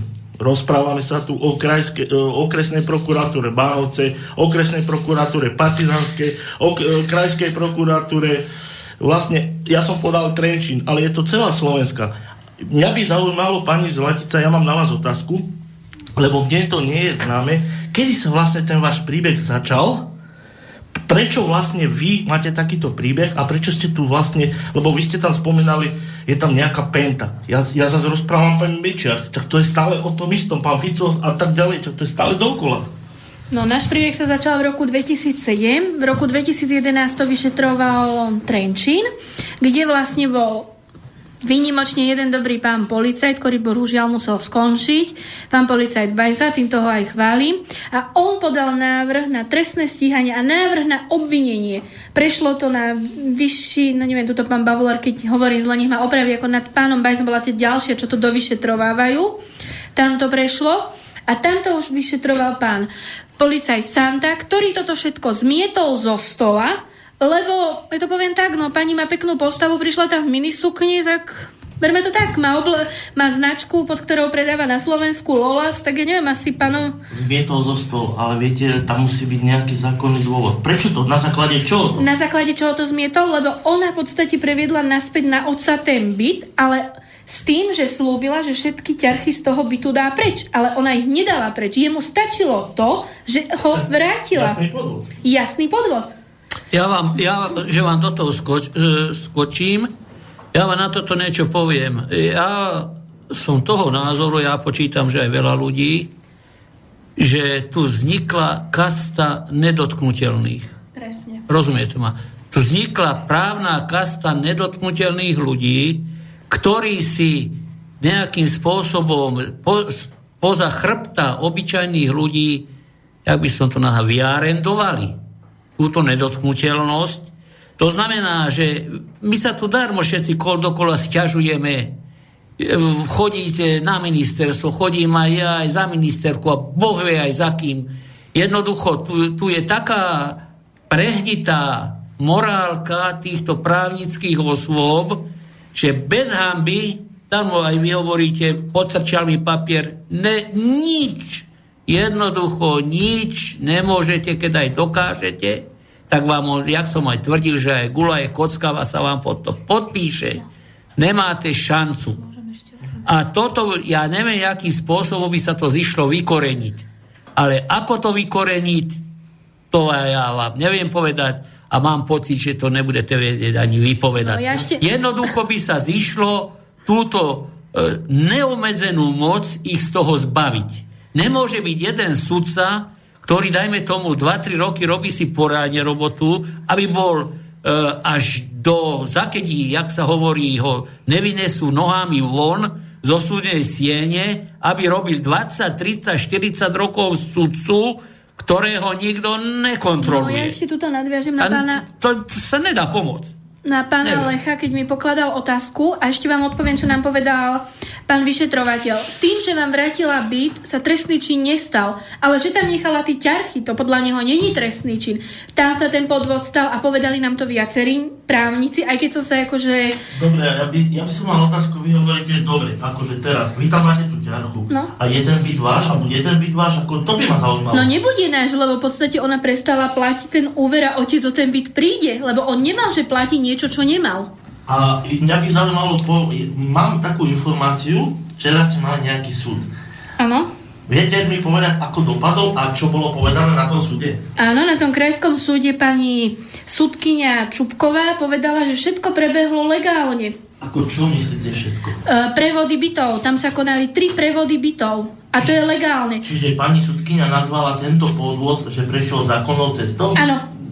Pani sudkynia neskúmala tú úverovú zmluvu, lebo tam je ešte biely kvon, čo nám vlastne viacerí právnici a povedal, to je ten pán vyšetrovateľ Bajza, ona ju nezaujímalo, že ten biely kvoň mal od pani Ambrozajovej kúpiť byt. Ju to nezaujímalo. Že ho nekúpil, ale že peniaze dostali. Ju zaujímalo to, že ona ho previedla a bolo to legálne. Aj ho kúpila legálne, aj ho previedla. Ale že vykonala viacero prevodov, toto ju nezaujímalo. Ju nezaujímalo, že pani Ambrozajová počas súdu aj na policii mení výpovede. Ju to nezaujíma. Či, či, čiže jasné, jasné krytie podvodníka. Dajme to Áno. Ešte, ešte, ešte ja dve vety by som povedal. Keď chceme, aby tu nastala právna spravodlivosť, právna náprava, e, tu na ten pán e, Hasič hovoril, že v sa dočítal, že sa môžeme domáhať e, spravodlivosti aj v iných štátoch. Ja viem, že to je blbosť, že sa nikde domáhať v druhých štátoch asi nebudeme. Ale by sa zišlo, keby sem došli sudcovia, čo naši určite nedovolia, neskorumpovaných štátov, ako Dánska, Švédska, Fínska, dajme tomu z Nemecka, ja neviem, čo ja viem, niekoľko desiatok, stoviek týchto sudcov, až vtedy by sa postupne možná, že sme sa dostali do tej kolaje, že človek by sa asi domáhal tej spravodlivosti už aj na Slovensku. Ale sami od seba sa jednoducho toto nevylieči. rozprávate, 100%. rozprávate o spravodlivosti. Nie. Ja som tu prišiel dobrovoľne, a vlastne dobrovoľne. Bol som tu vlastne predvolaný, aby som na vlastnú obhajovu, aby som už konečne prestal byť prenasledovaný. V podstate všetci sme boli privolaní na, na tzv. tzv. predvolanie. Mňa by zaujímalo, prečo, ne, prečo som vlastne neprišiel na to predvolanie aj pán Fico. Keď teda pán Fico rozpráva, že ako on chce ísť riešiť na Slovensku korupciu. Veď pán Martin Bavolár, čo som ho tu počúval už niekoľkokrát, ho verejne predvoláva. Ja som sem prišiel dobrovoľne len preto, aby som sa bránil tomuto systému, ktorý je na Slovensku. A pán Fico je tu verejne niekoľkokrát predvolávaný a on ignoruje takéto pred... Čo sa bojí? Čo sa bojí, čo tu pán Martin Bavolár zje, alebo bojí sa pravdy? Pán niekoľkokrát bol predvolaný na súd ohľadom kauzy Goruli, alebo ja neviem, tam vysluku tomu vyšetrovateľovi. Pán, ba- pán Bavoler, ja by som chcel, aby ste mi na to vy reagovali pár slovami. Páči sa. No, môžem to potvrdiť. Roberta Fica som opakovane pozýval, následne aj verejne predvolával, aby prišiel v živom vysielaní v priamom prenose na rozhovor so mnou. Samozrejme sa schováva, neprišiel ale tu musím spomenúť jednu vec. Policajti, ktorí vyšetrujú kauzu Gorila, za 5 rokov neboli schopní dať otázku Ficovi, prečo a čo robil v konšpiračnom byte Slovenskej informačnej služby na ulici Vazovova v Bratislave. Takže si neplnili 5 rokov svoje pracovné povinnosti a pracovné úlohy to bolo pod vedením eh, policajta Mareka Gajdoša, teraz tam je Lukáš Kyselica. Aj minule som ho verejne vyzval, aj teraz ho verejne vyzývam, aby chodil do roboty a aby si plnil pracovné povinnosti a pracovné úlohy na úseku vyšetrovania kauzy Gorila a celej chobotnici, lebo kauza Gorila je súčasťou jednej obrovskej chobotnice. A čo sme sa tu rozprávali o tých súdcoch o iných členských krajinách Európskej únie a tak ďalej, ja som takmer pred tromi rokmi dal písomný podnet priamo predsedovi Európskej komisie Jean-Claude Junckerovi o zúfalom a katastrofálnom stave Slovenskej republiky, o obrovskej korupcii, mafiách, organizovanom zločine, bezpráviu, o tom, že tu nefungujú orgány činné v trestnom konaní, čo sme tu rozprávali, policia, prokuratúra, súdnictvo je prehnité, úrady sú lajdácké a tak ďalej a tak ďalej. A nad rámec diplomatického protokolu mi Jean-Claude Juncker predseda Európskej komisie odpísal, že áno, vo všetkom mám pravdu, vedia o tomto zlyhávajúcom stave nášho štátu a citujem, ubezpečil ma, že budú príjmať primerané opatrenia, ktoré na, e, tento stav zlepšia. Ku dnešnému dňu neviem o jedinom opatrení, ktoré by vykonala Európska komisia. Prečo tu nevyslali špecializované týmy, ktoré by riešili zlyhávanie štátnych orgánov z dôvodu, tomu, dôvodu toho, že sú infikované mafiou a korupciou. Dal som aj podnet na OBSE, to je Organizácia pre bezpečnosť a spoluprácu v Európe, čo je orgán medzinárodného krízového riadenia, aby poslali misiu na Slovensku republiku, ktorá by dozorovala a dohliadala nad zlyhávajúcim štátom, čo je Slovenská republika ku dnešnému dňu neprišli. Chodia desi do Uzbekistanu a neviem kde kade po iných krajinách, ale rovnako je zlyhávajúca krajina aj Slovenská republika. Preto sa tu stále všetci krútime na bode nula. Nevieme sa domôcť základných práv vyplývajúcich z ústavy Slovenskej republiky a stále, stále ten istý príbeh tu je. Sa tu striedajú hostia, už tu bolo takmer 100 hostí z rôznych oblastí, z rôznych kútov Slovenska. Stále je to dokola tá istá pesnička. Toto je jediné riešenie, na ktoré som ja už pred tromi rokmi poukázal, poznajúc celé zákulisie nášho štátu a všetky tie prepojenia a štruktúry. Musí sem prísť nadradený orgán mimo Slovenskej republiky, tak. priamo z Európskej komisie, alebo z OBSE, alebo OSN, rovnako som oslovil aj OSN, konkrétne detašované pracovisko OSN vo Viedni, aby sem začali urobiť dohľad nad stavom dodržiavania ľudských práv, zákonnosti a začali bojovať so štátnou mafiou, organizovaným zločinom a korupciou na najvyšších miestach. Lebo ryba smrdí od hlavy pokiaľ toto sa nevyrieši, stále budeme dennodenne počúvať nové, nové krivdy, nové, nové príbehy a trápenia ľudí. Takže toto je jediné možné riešenie. Dobre, ja by som teraz tú prvú hodinku predelil hudobnou prestávkou, trošku si oddychneme, pustíme si pesničku Zober ma domov od skupiny Desmond. Nech sa páči.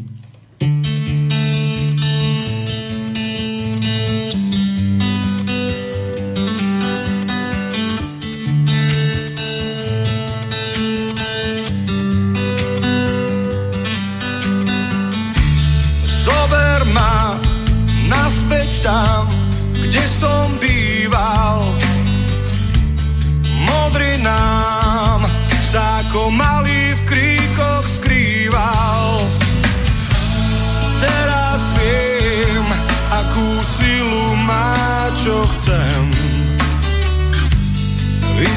tých, čo milujem. Vrátiť sa opäť tam, kde som sníval. O diálkach, do ktorých ma zmietol príval. Teraz viem, akú silu má, čo chcem vidieť show me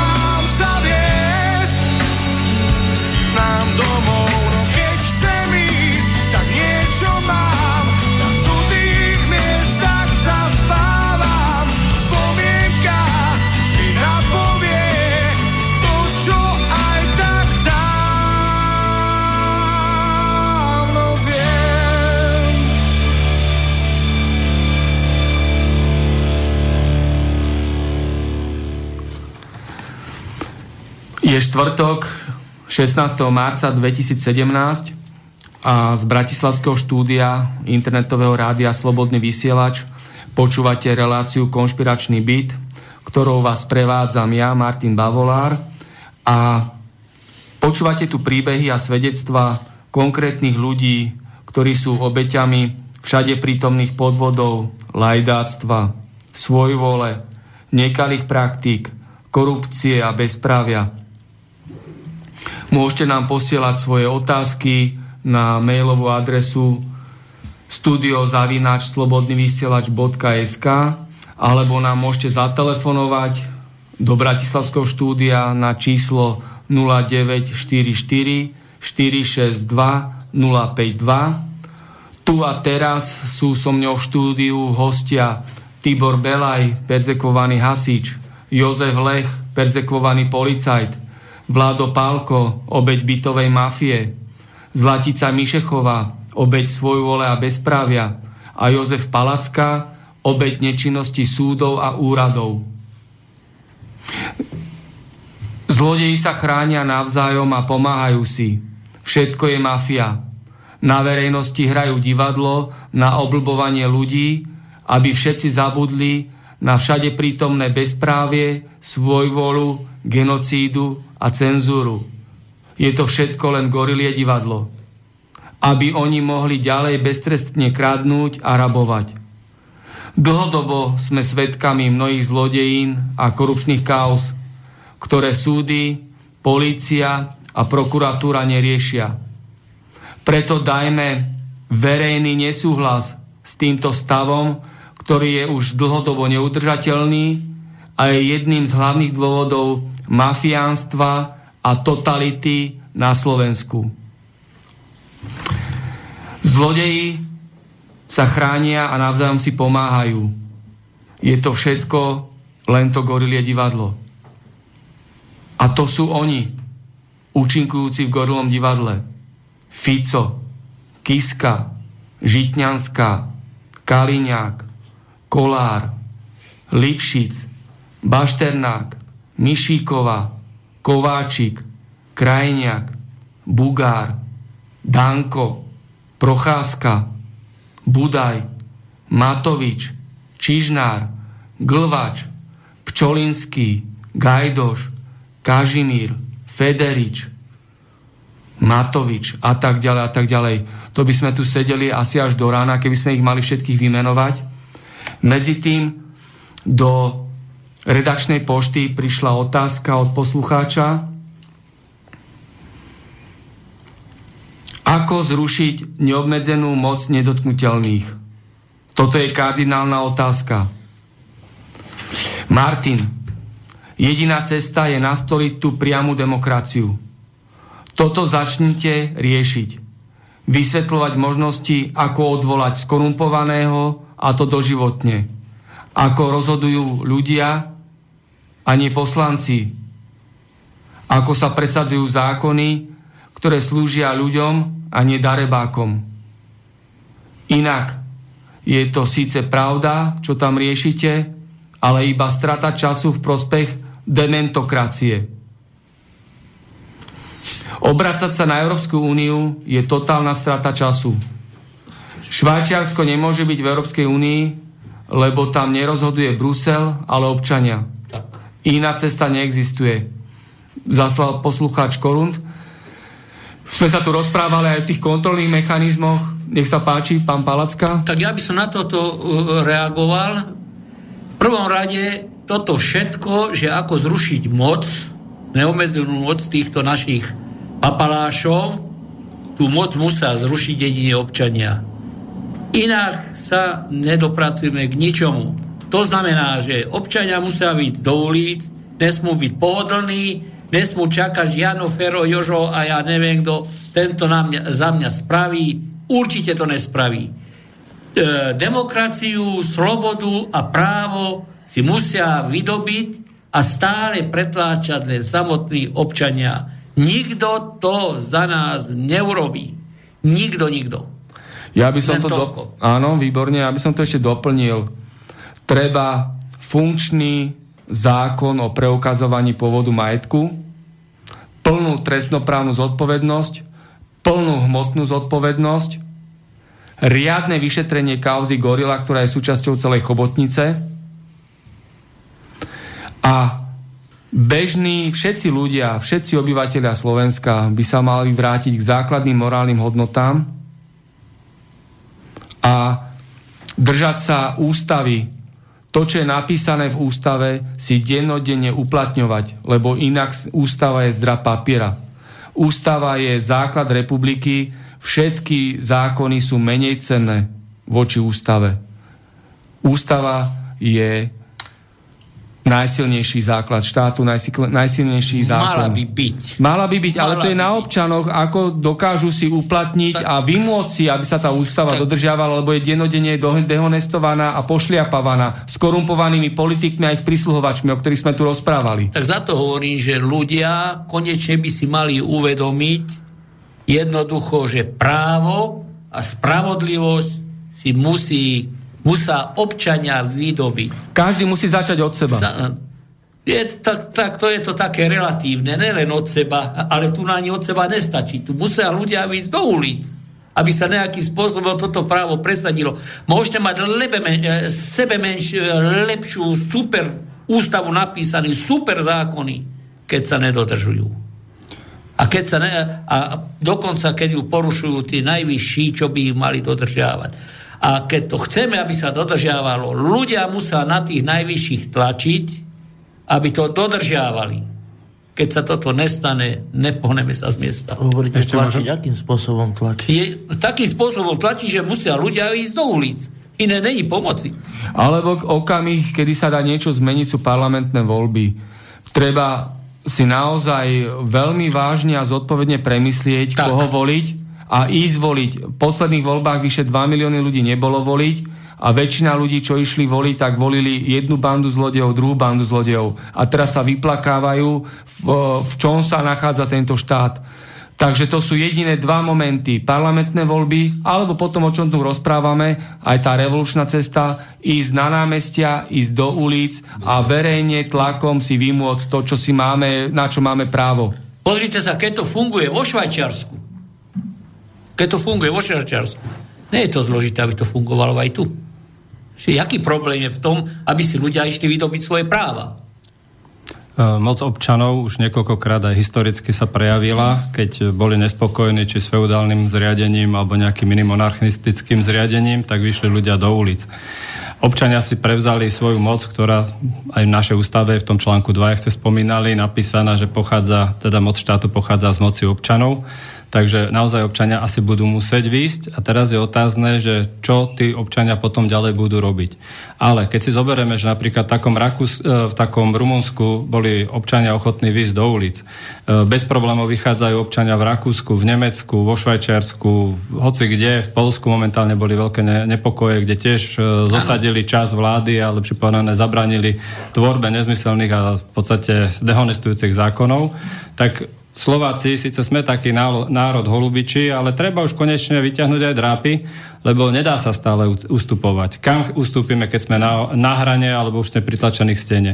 Tu je tá vec a e, že keď začneme, keď e, ľudia sa prestanú báť a začnú konečne rozmýšľať a nebudú rozmýšľať, čak ja radšej Ferovi ešte trošku, onaj budem pridržať, čak možno mi nejakú kost dá.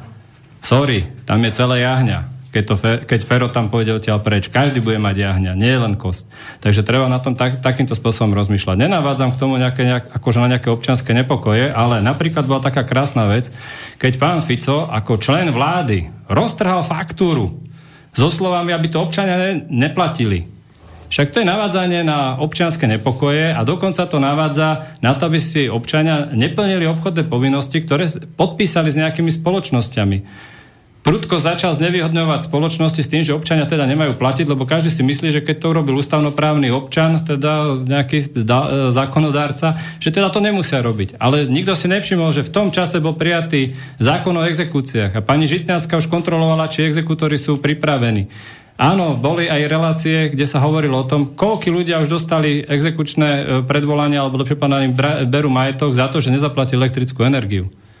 Teraz nech pán Fico šahne do, ka- do kasy svojej a vyplatí tých ľudí, že teda ja som vám to povedal, aby ste to urobili, vy ste to spravili, lebo ja som vám to kázal ako ústavodárca teraz momentálne, tak to zaplatím zo svojho. Lenže to by asi tých 1,6 miliardy, ktoré zarába pán Fico každý rok, asi ťažko nejakým spôsobom dokázal, lebo najviac ho bolia peniaze. Jeho neboli to, že nebude mať Ja, moc. ja, Jeho boli na to, najviac ja peniaze. vám na toto niečo poviem. Je to hamba, veľká hamba, že jeden predseda vlády pred, e, to, dá sa povedať, pred všetkým našimi občanmi hen to vykoná. A viete, jak sa tomu hovorí? Že myslenie nemohlo vzniknúť bez reči, ale reč bez myslenia sa vyskytuje veľmi často. A to je toto na toho Fica jak stvorené. Len zo seba vyvalil blbosť, ľudia to brali, povedal to predseda vlády, ľudí dostal do problémov, lebo veľa ľudí to, počítam, že asi aj roztrhalo. Teraz asi došlo, že to musia platiť, tak ja si jedno myslím, že jeden predseda vlády by si mal vedieť rozmyslieť, čo povie do éteru. Nemôže len zo seba vyvaliť hociakú sprostosť a teraz ľudia, čo? Však to povedal Fico. Dajte to na súd. Prepačte. Súdca čo vám povie na to? A keď to Fico povedal, tak čo? Vy ste mali na to skočiť? Nemali ste to roztrhať. Prepačte, ale týchto nezmyslov, čo pán Fico povedal, je niekoľko. Katastrofa. Niekoľko a toto je jeden z nich. A som toho názoru tiež, že ľudia jed- jednoznačne v tejto veci, čo sa týka tej korupcie a celých tých problémov okolo nás, jednoznačne len ľudia si to vydobíme. Ja som tiež toho názoru, že ani nie takou nejakou silou, ale nejakým tlakom. Veď ten tlak o, ohľadom tej elektrike tiež prišiel len z podnetu ľudí, že jednoducho začali tam len posielať tie nejaké faktúrky na to ministerstvo a pán Fico sa jednoducho zbadal, i pozor, ľudia si to všimli, že som chcel voči nim nejaký podvod urobiť, tak sa zlakol, tak sa on urobil akože zachránca tohto národa. Vezmime si napríklad vyjadrenie pána Fica, keď povedal, môžete prísť na ku mne podať trestné oznámenie ohľadom korupcie. Videl som jedno video jednoho nemenovaného novinára a tiež sa tam pokúšal akože k nemu ísť podať to trestné oznámenie ohľadom tej korupcie. Tiež ho teda v podstate nevyriešil. Čo je A- totálny a, nezmysel. A teraz... Čo on povedal? Teraz, to je teraz, totálny nezmysel. Čo som chcela... Však Skúšte vyskúšať. Čo som... Ja som bol. Skúšte. Vy ste boli ešte aj... Ja som, ja som tam osobne bol, na, mi, na onom som bol na, ako, Na úrade vlády. Na úrade vlády som tam bol, som tam telefonoval. Skúste vyskúšať, že to je obyčajná blbosť, ohlupovanie ľudí, lebo nič, ničom nepochodíte. Absolútne ničom. Ale ja som chcel tuto poukázať na toto. Kto robí zákon? Zase oni. A vezmime si, keď si zoberieme spätne tento zákon o korupcii, bola tam klauzula v jednom čase, že ten, kto oznamuje tento trestný čin korupcie, nebude za to stíhaný. Kto ho tam dal, ten, tento dodatok, aby bol stíhaný aj ten, kto vlastne na ten trestný čin poukazuje. Kto ho tam dal? Vlastne títo. A teraz oni ho, pán Fico teraz ide rozprávať, že musíme zmeniť tento zákon, že nebude stíhaný ten, kto naň poukazuje, že ten, kto vlastne nám, nám da, podáva podnet tej policii. Čak, pán Fico, nehnevajte sa, ale veď je, bolo to za vašej vlády, alebo ja neviem, čak ste tam už koľko rokov, nevedeli ste toto vyriešiť a teraz zrazu vám blížia sa voľby a chcete si takto prilákať svojich voličov alebo tí babky, aby ste ich oblbli takýmato hlúpostiami. Na nás mladých ľudí to neplatí. Nehnevajte sa. Jozef Palacka, ja sa vás ešte spýtam, vy ste boli osobne na úrade vlády pracovníkom oznámiť, ktorí majú na starosti boj proti korupcii. A Ja ste boli sám účastníkom toho, aké to je divadlo. No viete, ja by som e, teraz neviem, koľkáti ľudia ma počúvajú, koľkáti nie. Veľmi by bolo zaujímavé, veľmi zaujímavé. Sedia proti, e, ako vznikla nejaká taká kancelária, alebo také niečo, ako úrad vlády to ako vytvoril. A myslím, majú sídlo, sídlo na Štefánikovej. Štefánika, myslím, dva. Tam sedia dvaja ľudia, neviem, či ešte sedia, lebo už to je dávno, čo som tam bol, ktorí 100% vec, nižší plat nemajú 2000 eur. Skúste tam za nimi ísť, ja som len chcel od nich, viete čo, len mi potvr... lebo oni hovoria, že oni sa týmto vojovým prípadom zaoberať nebudú, skrátka výhovorky, tak ako obyčajne. Hovorím, iné od vás nechcem, len mi napíšte na papierik, že som u vás bol, jednoducho, že sa to nedá spraviť a tak ďalej. A čo si vy myslíte, že vy to môžete proti nás neužiť? Tak som sa odtal, odobral, odišiel som preč. Chcel by som sa spýtať predsedu vlády pána Fica, či už niekedy týchto dvoch občanov, čo už neviem, až tam ešte sedia, koľko tisíc eur zobrali zo štátneho rozpočtu za nič nerobenie. Viete, jak sú tam dobre zašití? No ja vám Jak poviem... šveli. Ja môžem povedať, a pán Palacko to potvrdí, minulý rok e, v oktobri sme boli spoločne podať, ešte traja svetkovia s nami, som bol podať podnet e, riaditeľovi Slovenskej informačnej služby na riaditeľstve Slovenskej informačnej služby na Vajnorskej ulici, kde sme si najskôr vypočuli prednášku o tom, že sme prišli úplne zbytočne, lebo v tomto štáte nie sú žiadni skorumpovaní politici, žiadna korupcia, všetko funguje, polícia funguje, súdnictvo pracuje, úrady sú bezchybné, čo korešponduje aj s tým, keď jedného času Kaliňák vyhlásil, že korupcia na najvyšších miestach nie je, tak nemajú čo vyšetrovať. Boli sme aj u ombudsmanky, tam sme si takisto vypočuli len samé výhovorky, e, prečo nebudú nič robiť a čo vlastne chceme. Takže Máme skúsenosti. Máme konkrétne skúsenosti z verejných podujatí. Ja sa teraz pýtam e, nášho hostia, Vláda Pálka, o tom, aké on má skúsenosti z, na úseku exekúcie, na úseku kontrolných orgánov. Sme sa tu rozprávali cez hudobnú prestávku o tom, ako by mali fungovať kontrolné orgány, prečo nefungujú. Nech sa páči. No, ja som sa dostal do situácií, keď majiteľ bytov, pán právnik, vys, e, robil dokonca tri exekúcie na každý byt. Má 10 bytov, na každý byt traja exekútory siahajú. Ako je možné, že tieto byty mohol trikrát založiť? Volajú ho síce Snehulianko, čas prvá patrí do toho, že používa biely prášok údajne. A je to zaujímavé, keď e, prišli za mnou e, pred robotu a zablokovali ma na tereňáku, na Bavoráku, vyskákali štyria a začali, že toto si preberte. Ale ja z exekúciou nemá nič. Ja som nájomník. Majiteľ bytu je doktor Niekto iný. a nie ja. Ale ste povinní prevziať. Ja som nepovinný. A podali na mňa trestné oznámenie za marenie výkonu. Aký som ja maril výkon, ja som len nájomník. Ja som nie majiteľ, ktorý narobil dlhy. Obrátil som sa, napísal som to na, exekuč, e, na exekučnú kanceláriu a stade mi prišlo, že prišli preto štyria, lebo som bol ja arogantný. Ako vedeli, že ja budem arogantný, keď sa zastavia? To by som rád vedel. Dodnes mi to nevysvetlí a navyše musím doplniť, ak chcem písať sťažnosť, všetky údaje osobné, prečo to mám písať?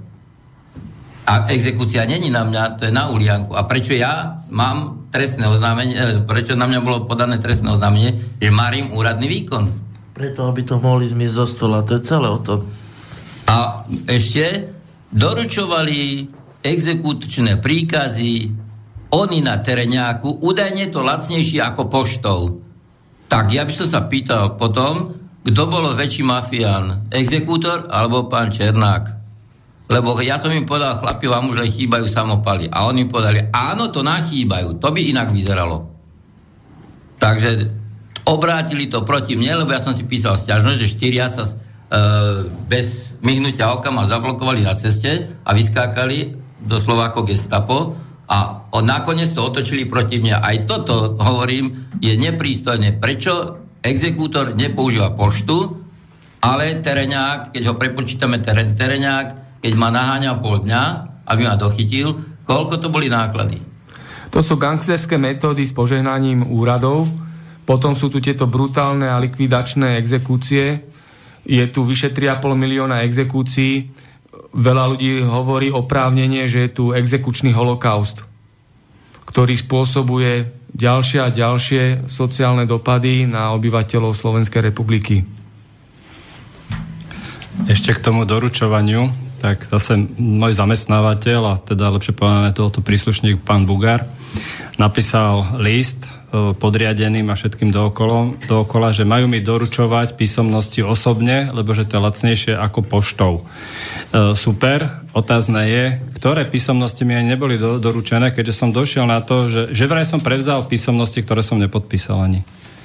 E, váš stav je horší tým, že už v podstate vám skáču exekútory po prstoch. Ja to zatiaľ mám ešte len pracovnoprávnych rovinách, ako, ale keď si už toto dovolia niektorí príslušníci, alebo teda najväčší zamestnávateľ, lebo každý príslušník alebo každý uh, uh, zamestnanec ministerstva vnútra mimo verejných uzatvára služobný pomer k štátu, to znamená, že štát si toto dovolie.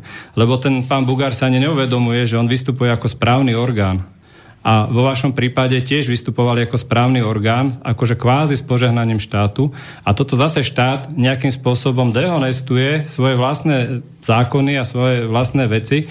Keď vy ste není vecne a miestne príslušní na preberanie danej pošty, vy ne, ani nemusíte ju prebrať. Na vašom mieste ináč by som na nich zavolal policajtov, že oni mi tu chcú dať nejaké papiere, ktoré nie sú moje tak nech si to zoberú. Takisto ako na mňa zavolali policajtov, že vraj som neoprávnene v robote, pritom som vyšiel v ten deň v rozkaze, že som mal nastúpiť do práce. Rozprávate o tom zákone, ale ten zákon zase stvoril, niekto vytvoril a zase sa rozprávame o tom a zase chráni len tých podvodníkov. Zoberme si príklad, keď rozprávate o tom doručovaní, vy rozprávate. E, ja poviem takú pikošku z toho zákona, ktorý niektorým ľuďom na Slovensku to ani není zrejme kto tam presadil takú vec do zákona, že osoba, ktorá vlastne ani neprevezme doručenku, vlastne tento list sa považuje za doručený. Zase vy rozprávate o, doručení exekútora, tu vy rozprávate o doručení nejakého rozkazu od o, tam riaditeľstva hasičov. Ja poviem, zase, zase tu sa rozprávame o tých podvodníkov, ktorí tam vlastne chránia nie naše záujmy občanov, ale zase chránia len tie ich. Nie naše, ako som povedal. A ja sa, ja sa vrátim takým spôsobom k tej nečinnosti prokuratúry, policie. Niekoľkokrát tu bolo už povedané v tejto relácii o tých podvodoch na Slovensku. Niekoľkokrát tu bolo povedané o nečinnosti policie. Ja ako príslušník policie, poviem to z minulosti, som bol na jednom prípade vyhorený tobogán v Banovciach nad Bebravou. To je vlastne, rozpoviem teraz ten príbeh, prečo som vlastne prenasledovaný a viem z pravej ruky povedať, ako na Slovensku fungovala a funguje policia. Čiže bol vyhorený na Slovensku tobogán Bánovciach nad Bebrahou konkrétne. Ja ako veliteľ hliadky som bol na tomto prípade a môj podriadený Boris Šagat začal vykonávať tú ohliadku miesta činu. Čiže začal trestné stíhanie voči neznámemu pachateľovi. Občan, bežný občan, ktorému sa stala vlastne škoda, čaká od policie, že bude vyšetrovať tento trestný čin. Tak ako čakáme teraz, že sa bude vyšetrovať kauza Gorila. Lenže to sme všetci na omyle, tak bol na omyle aj ten občan, ktorému sa stala škoda tým vyhorením tobogánu. Prečo? Lebo, lebo tá policia vlastne tento prípad ani nezaevidovala. Prečo si to dovolím povedať? Originál ohliadky miesta činu mám u seba. Tento originál ohliadky miesta činu som dával generálnemu prokurátorovi v tom čase, Dobroslavovi Trnkovi. Myslíte, ako to riešil? Čo? Dávam otázku pre vás, občanov. Presne tak, ako ako všetci a to riešia teraz tam hore Fico, Kaliňák a tak ďalej. Čiže hodili to vlastne do koša. Ja som im dal jasný dôkaz o trestnej činnosti policajtov. Jasný dôkaz. A my čakáme občania, že sa bude tu vyšetrovať nejaká kauza gorila. Takýmto štýlom oni to vyriešia. Oni tam pozmenia nejaké slovičko, odstrania nejaký dôkaz a povie sa, a to sa jednoznačne vyšetrovalo a dokázalo sa, jak teraz prednedávno sa odložilo tá kauza, e, ten paštonákov, ten byt, že to je odložené. Takýmto štýlom to rieši aj policia. Čakáte bežní občania, že v tomto štáte sa bude vyšetrovať táto gorila? Ja podľa vlastných skúseností viem, že nie. A preto, že som poukázal na toto, na túto nečinnosť tejto policie, som prenasledovaný. Už niekoľko, niekoľko trestných činov na mňa vymyslel kto? Práve táto slovenská policia. Povedzme si, a prečo to robia? Prečo ma sústavne prenasledujú? Len preto, že poukazujem na tento systém? Veď nech mi už dajú konečne svatý pokoj a zoberme si inú otázku. Ľudia, preboha, uvedomte si, žite sa do mojej situácie. Vtedy by ste išli do ulic, keby sa týkala táto kauza vás a že by začala vás prenasledovať táto policia. Veď vy jednodenne ste okradaní, ste klamaní touto, týmto systémom a vy, vy jednoducho, my občania sa na to dívame, ešte sa smejeme na tom, ako, ako nás oni klamú. Veď to je, to sa nedá slušne nazvať toto, to, to je do neba volajúce to, táto krivda, čo voči, nám de, čo voči nám robia. Ja som si donedávna myslel, ako tak svojím spôsobom, ono to aj tu pán Hasič rozprával, pán doktor Lipšic. Za môj, ja keď som bol policajt, ja som, on bol za môj čas ministrom vnútra. Lenže ja som to považoval za toto je to, že občan v tomto štáte není ani informovaný. Ja som ho považoval tohto, tohto pána Lipšica za, za, super, za super politika. Teraz beriem to, že jednoducho, že sa že není tým poslancom, že jednoducho tam má nejaké tie kauzy. Ale keď zoberiem z tej minulosti, ja ako policajt a on vlastne ako môj nadriadený, ako mohol riešiť tieto veci, ja dávam otázku teraz pre bežných občanov, prečo to neriešil aj on? To je všetko je výsledok toho, že ako to už bolo niekoľkokrát povedané, je to len divadlo hrané proti nám občanom, je to všetko len hrané.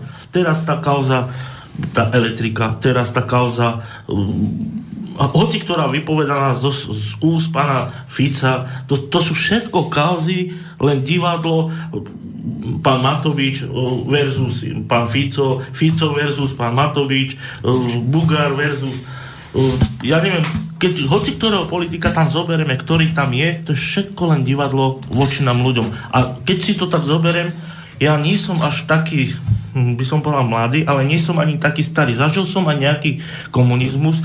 Podľa môjho názoru bolo za tých komunistov lepšie to, ako tu aj pán Palácka povedal niekoľkokrát, že ten štát a vlastne tí, aj tí prokurátori boli dozorovaní nie nimi, ale tým občanom. Čo, tak je to napísané v tom článku 2. Ten, vlastne takto by to ja, malo byť. Ja by, som, by ja by som chcel trošku reagovať, čo sa týka, však väčšinou sa to točí stále okolo týchto súdcov, prokurátorov, právnikov a tak ďalej. Viete, ja som toho uvažoval, že prečo sa vyhlasuje napríklad aj rozsudok, že mene republiky. Mene republiky to je v mene nás všetkých občanov. A predstavte si to, že vám vyhlási v mojom mene, alebo v nás všetkých, sudca rozsudok, ktorý je protiprávny. Súhlasili by ste s tým? Však to je nenormálne. To je. A druhá vec je, prečo ja by som to zmenil? Nech sudca vyhlasuje rozsudok v mene svojho majetku a mene svojej rodiny. Tedy bude postihnutelný. Ale keď to vyhlási v mojom mene, však mňa to skoro šlak trafí. Keď nejaká ako darebáka súdi 14 rokov skorumpovaného sudcu, jednoducho nevedia, nevedia ho odsúdiť. Ja vám nevedia po- ho odsúdiť. Však toto je na hlavu postavené. Ja vám poviem k tomuto... Ja by som to zrušil. Ja vám poviem k tomuto názorný príklad zase z mojej histórie. Bývalý policaj samozrejme našili na mňa to, ten zločin, útok na verejného činiteľa tých štyroch, že som napadol. Povedali ste zákonný rozsudok. Preto vám hovorím, lebo zákonný rozsudok. Tak toto nazvali na súde, zákonný rozsudok. Zoberieme si ten paragraf, o ktorom idem rozprávať. Ja som podal štyroch policajtov. Keď si zoberete ten paragraf štyroch policajtov, v tomto paragrafe sa hovorí jednoznačne basa. Žiadna podmienka. A ja som dostal v tomto paragrafe podmienku a záko- teda e, súd v Bánovciach tento rozsudok nazval zákonný mene republiky? mene republiky a No, tak- krajský súd v Trenčíne toto potvrdil za zákonný mene republiky. V tom paragrafe není podmienka. Ja vám na toto ešte... A ja mám mám, mám, mám ešte pred sebou ústavu Slovenskej republiky. Ináč, viete čo? To je normálna sranda, čo sa týka týchto zákonov. Tu máte, počkajme, ktorý je to? Článok 145 odsek 4. Súd sa skladá do rúk prezidenta Slovenskej republiky tento slub. Slubujem na svoju česť a svedomie, že sa budem správať ústavou, ústavnými zákonmi, medzinárodnými zmluvami, ktoré Slovenská republika ratifikovala a boli vyhlásené spôsobom ustanoveným zákonom a zákonmi. Budem vykladať zákony a rozhodovať po- podľa svojho najlepšieho presvedčenia, nezávisle a nestranne. Zložením slubu sa sudca ujíma svojej funkcie. Viete, toto mi to tak prípada, že v skutočnosti ten sudca môže nelen na ústavu, aj tehlu mu tam môžete dať. Keď tú ústavu jednoducho on nedodržuje. Ja vám na čo slubuje? Ja no na vám- čo? Ja vám prepačte, A ja vám, ešte aj svoju čest tam dáva. Viete si to predstaviť? prepačte, ja vám, To je volačo katastrofa. Čo je najväčšia č- človeka čest? To je, to je divadlo, to len potvrdzuje, aké to je všetko. Goril je divadlo, nech sa No. páči. Prepačte, ja by som vám na toto zase reagoval z mojej, mojej vlastnej životnej skú, skúsenosti, situácie. Teraz rozprávam, že som podmienka. No, vy rozprávate, teraz ste tam vymenovali presne to, čo má sudca robiť podľa mm. zákona. Ja vám poviem, že aby ma teda títo, tá, táto štátna moc dostala do basy, tak teraz v súčasnej dobe, keď sa vyšetruje ten podvod tej firmy BT Transport, ktorá jednoznačne akože sfalšovala v mojom mene vyučtovanie pracovných ciest, to sa nerieši. Ale aby ma dostali, aby sa to vlastne ani neriešilo, tak súdca vymyslel na mňa teraz takú situáciu v Bánovciach, že ja som mal voči nemu povedať, že je zaujatý, keď to tam riadne čítate, keď ste to tam povedali, on by sa mal správať slušne ten sudca a tak ďalej a tak ďalej a tak ďalej a tak ďalej, by mal riešiť veci tak, ako mal.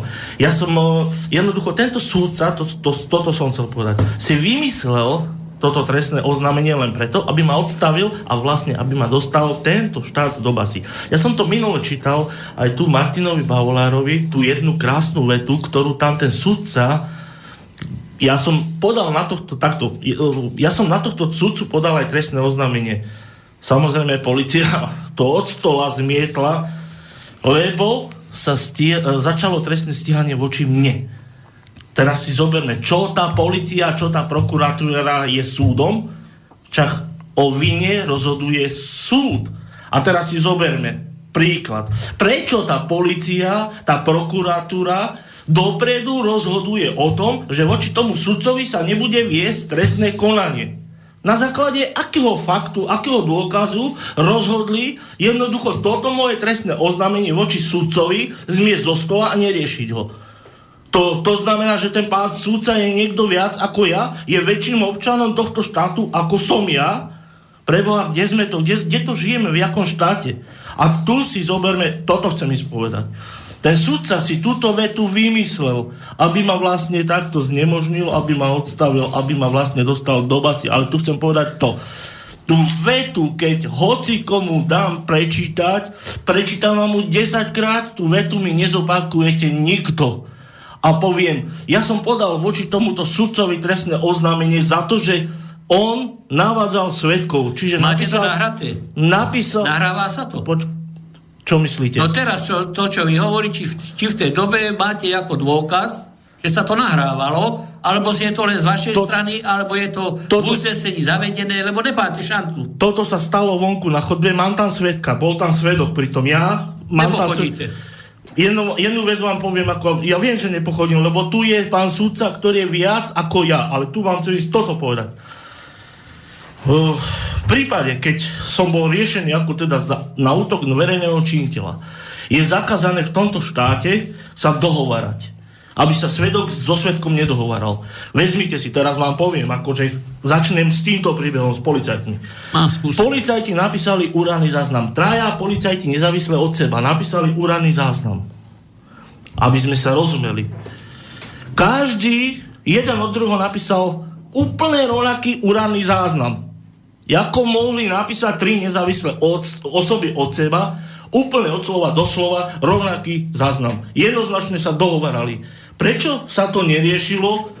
Jednoznačne uplyňovanie svetkov. Prečo to nezobral do ohľady? Policajt, ktorý to vyšetroval, lebo bol z Bánoviec, nemohol. Prečo to nezobral prokurátor, lebo bol z Bánoviec, chránil bánovských policajtov. Prečo to nezobral súd? Pretože bol z Bánoviec, riešil bánovských policajtov. Ale ja som bol na vine. A aby sme sa rozumeli, teraz, čo som povedal, teraz tento pán sudca, čo si vymyslel tú vetu, nikto na svete ju nezopakuje. A uviedol tam akože ďalšieho svetka, jej sekretárku, od slova do slova, ešte, ešte, aj datu, ešte aj vykričník, čiarka, od slova do slova, úplne rovnaká veta, znení, to, čo som ani nepovedal. A tu chcem povedať, nie je toto navádzanie? No ja by som toto mohol uzavrieť jednou holou vetou. Sudcovia sú nad ľudia. Tento mafiánsky systém zo sudcov urobil nad ľudí. Došla nám do redakčnej pošty jedna a druhá otázka, jedna kratšia. Kiska, prezident Kiska, prečo nechce vymenovať ústavných sudcov? Čo si o tom myslíme? Kto chce k tomu niečo povedať? Tak ja, no, Nech sa páči. Ako už pán Harabin povedal, aj tu na rádi to odvysielané bolo, aj na YouTube to má. E, V prípade, že by bolo e, pán, e, teda, že by bol ústavný súd kompletný, hrozilo by, že by pán Kiska mohol byť odvolaný ako prezident a vystavil by sa možnému stíhaniu, keďže není všetko s tými jeho firmami predtým košer a je dosť také, by sa dalo povedať, farizejské vystupovať ako záchranca a nejaký sponzor nejakých vecí, keď predtým v podstate v spoločnostiach tých ľudí pomerne doslušne ošklbával. Tiež som bol účastníkom e, jeho kvatra. Ako, e, ale je pravda, že tedy to bola jediná možná, e, možnosť zobrať si požičku, ktorú teda využil, ale tie úroky dneska by sa naozaj počítali ako, alebo teda bol, už by spadali do toho užernického e, rámca. Okrem toho, že má povesť vojnového štváča, Kiska a tak ďalej a tak ďalej, um, v USA je voči nemu vedené trestné stíhanie? Vieme o tom niečo? No bol to, myslím, e, pán Harabín toto spomínal, že teda e, bolo niečo aj v Spojených štátoch amerických na ňo podané. E, Myslím, že bližšie to na internete nájdete.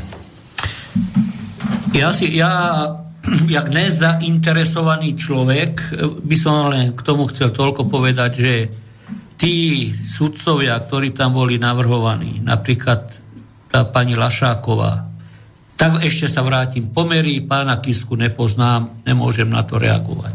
Viete.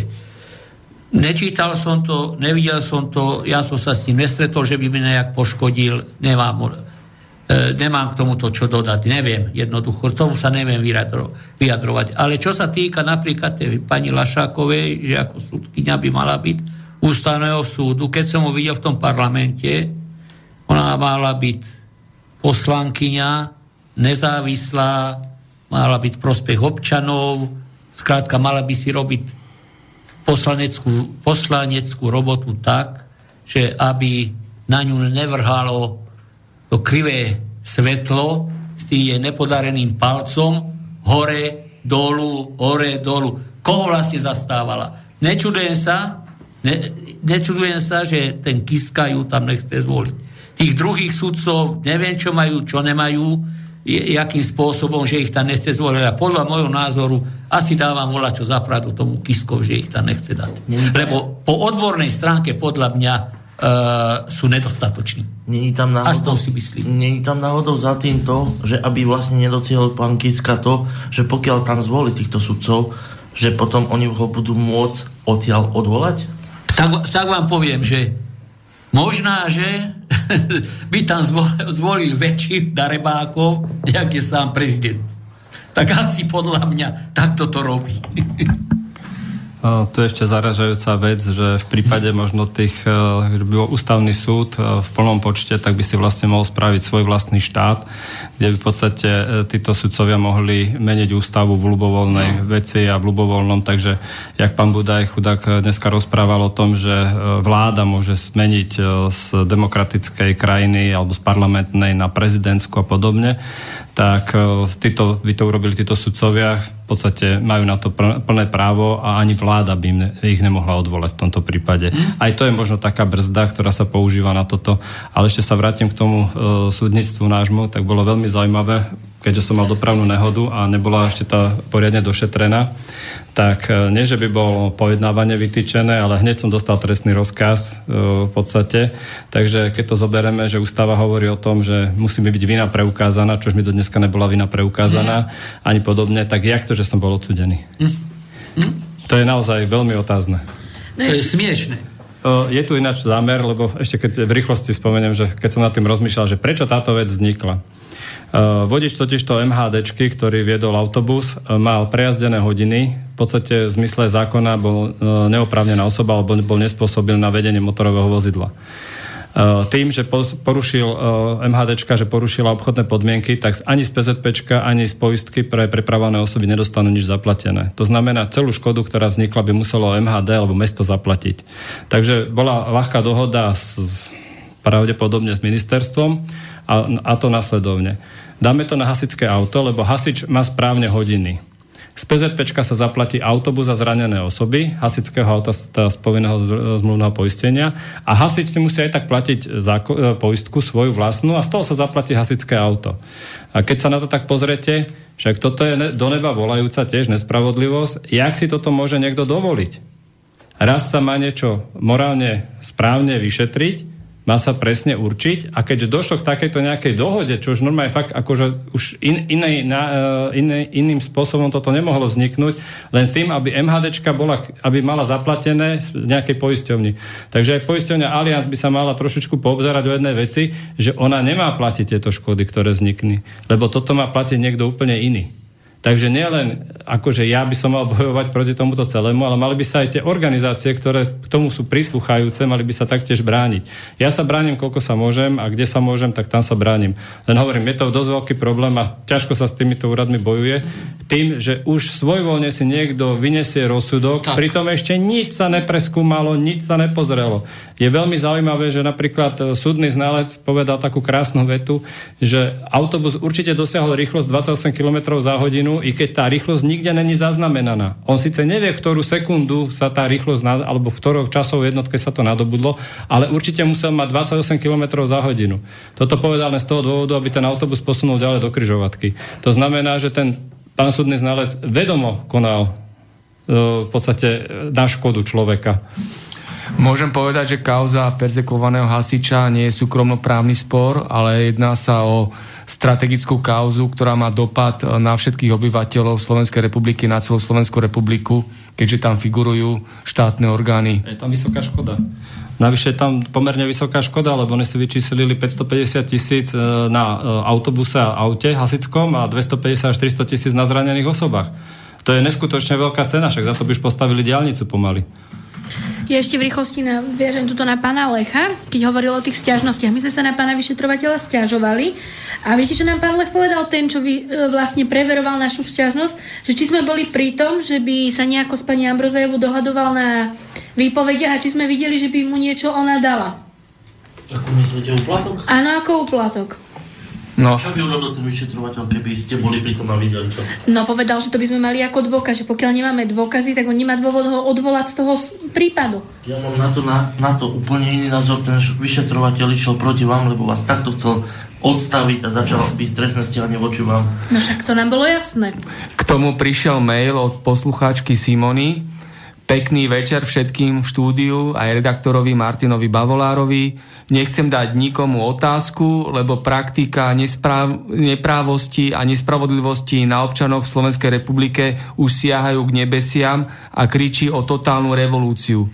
Títo novodobí tyranizátori národa plnia príkazy úplne iných svetových štruktúr, než, ktorý, než ktoré bežný ľud človek vidí v médiách. V médiách je len divadlo pre manipulovanie a obľubovanie hlúpych ľudí, ktorí im skočia na sladké rečičky, ktorí nevedia, čo sa deje za oponou svetovej scény a nevedia, čo ich ešte čaká, aké peklo sa chystá, ktoré bude ešte väčšie ako dnes, čo je viditeľné.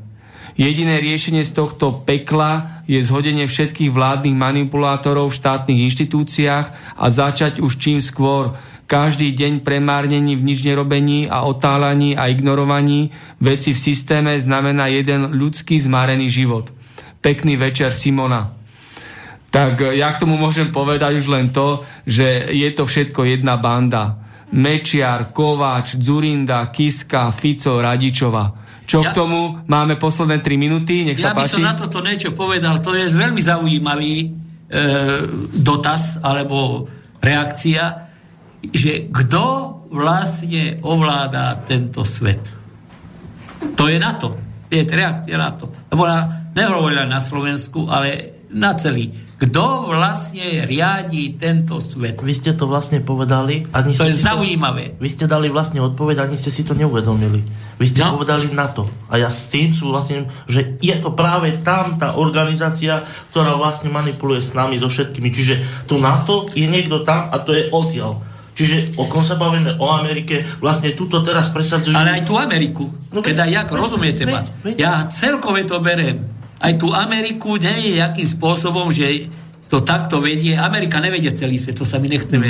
Niekedy si Bohu. dávam, niekedy si dávam, Prepačte, ale- že či to není nejaká Viete, nadprirodzená ja- sila, ja ktorá poviem- oblbuje týchto ľudí a žiaľ Bohu sme vedení asi do skazy. Prepačte, ale ja vám poviem, ja chodím po svete, tu na Slovensku nie, ale Belgicku, Nemecku, Holandsku, ja vydávam tam teraz v súčasnej dobe mierovej, tam vydávam chodiť normálne obrnené transportéry po cestách.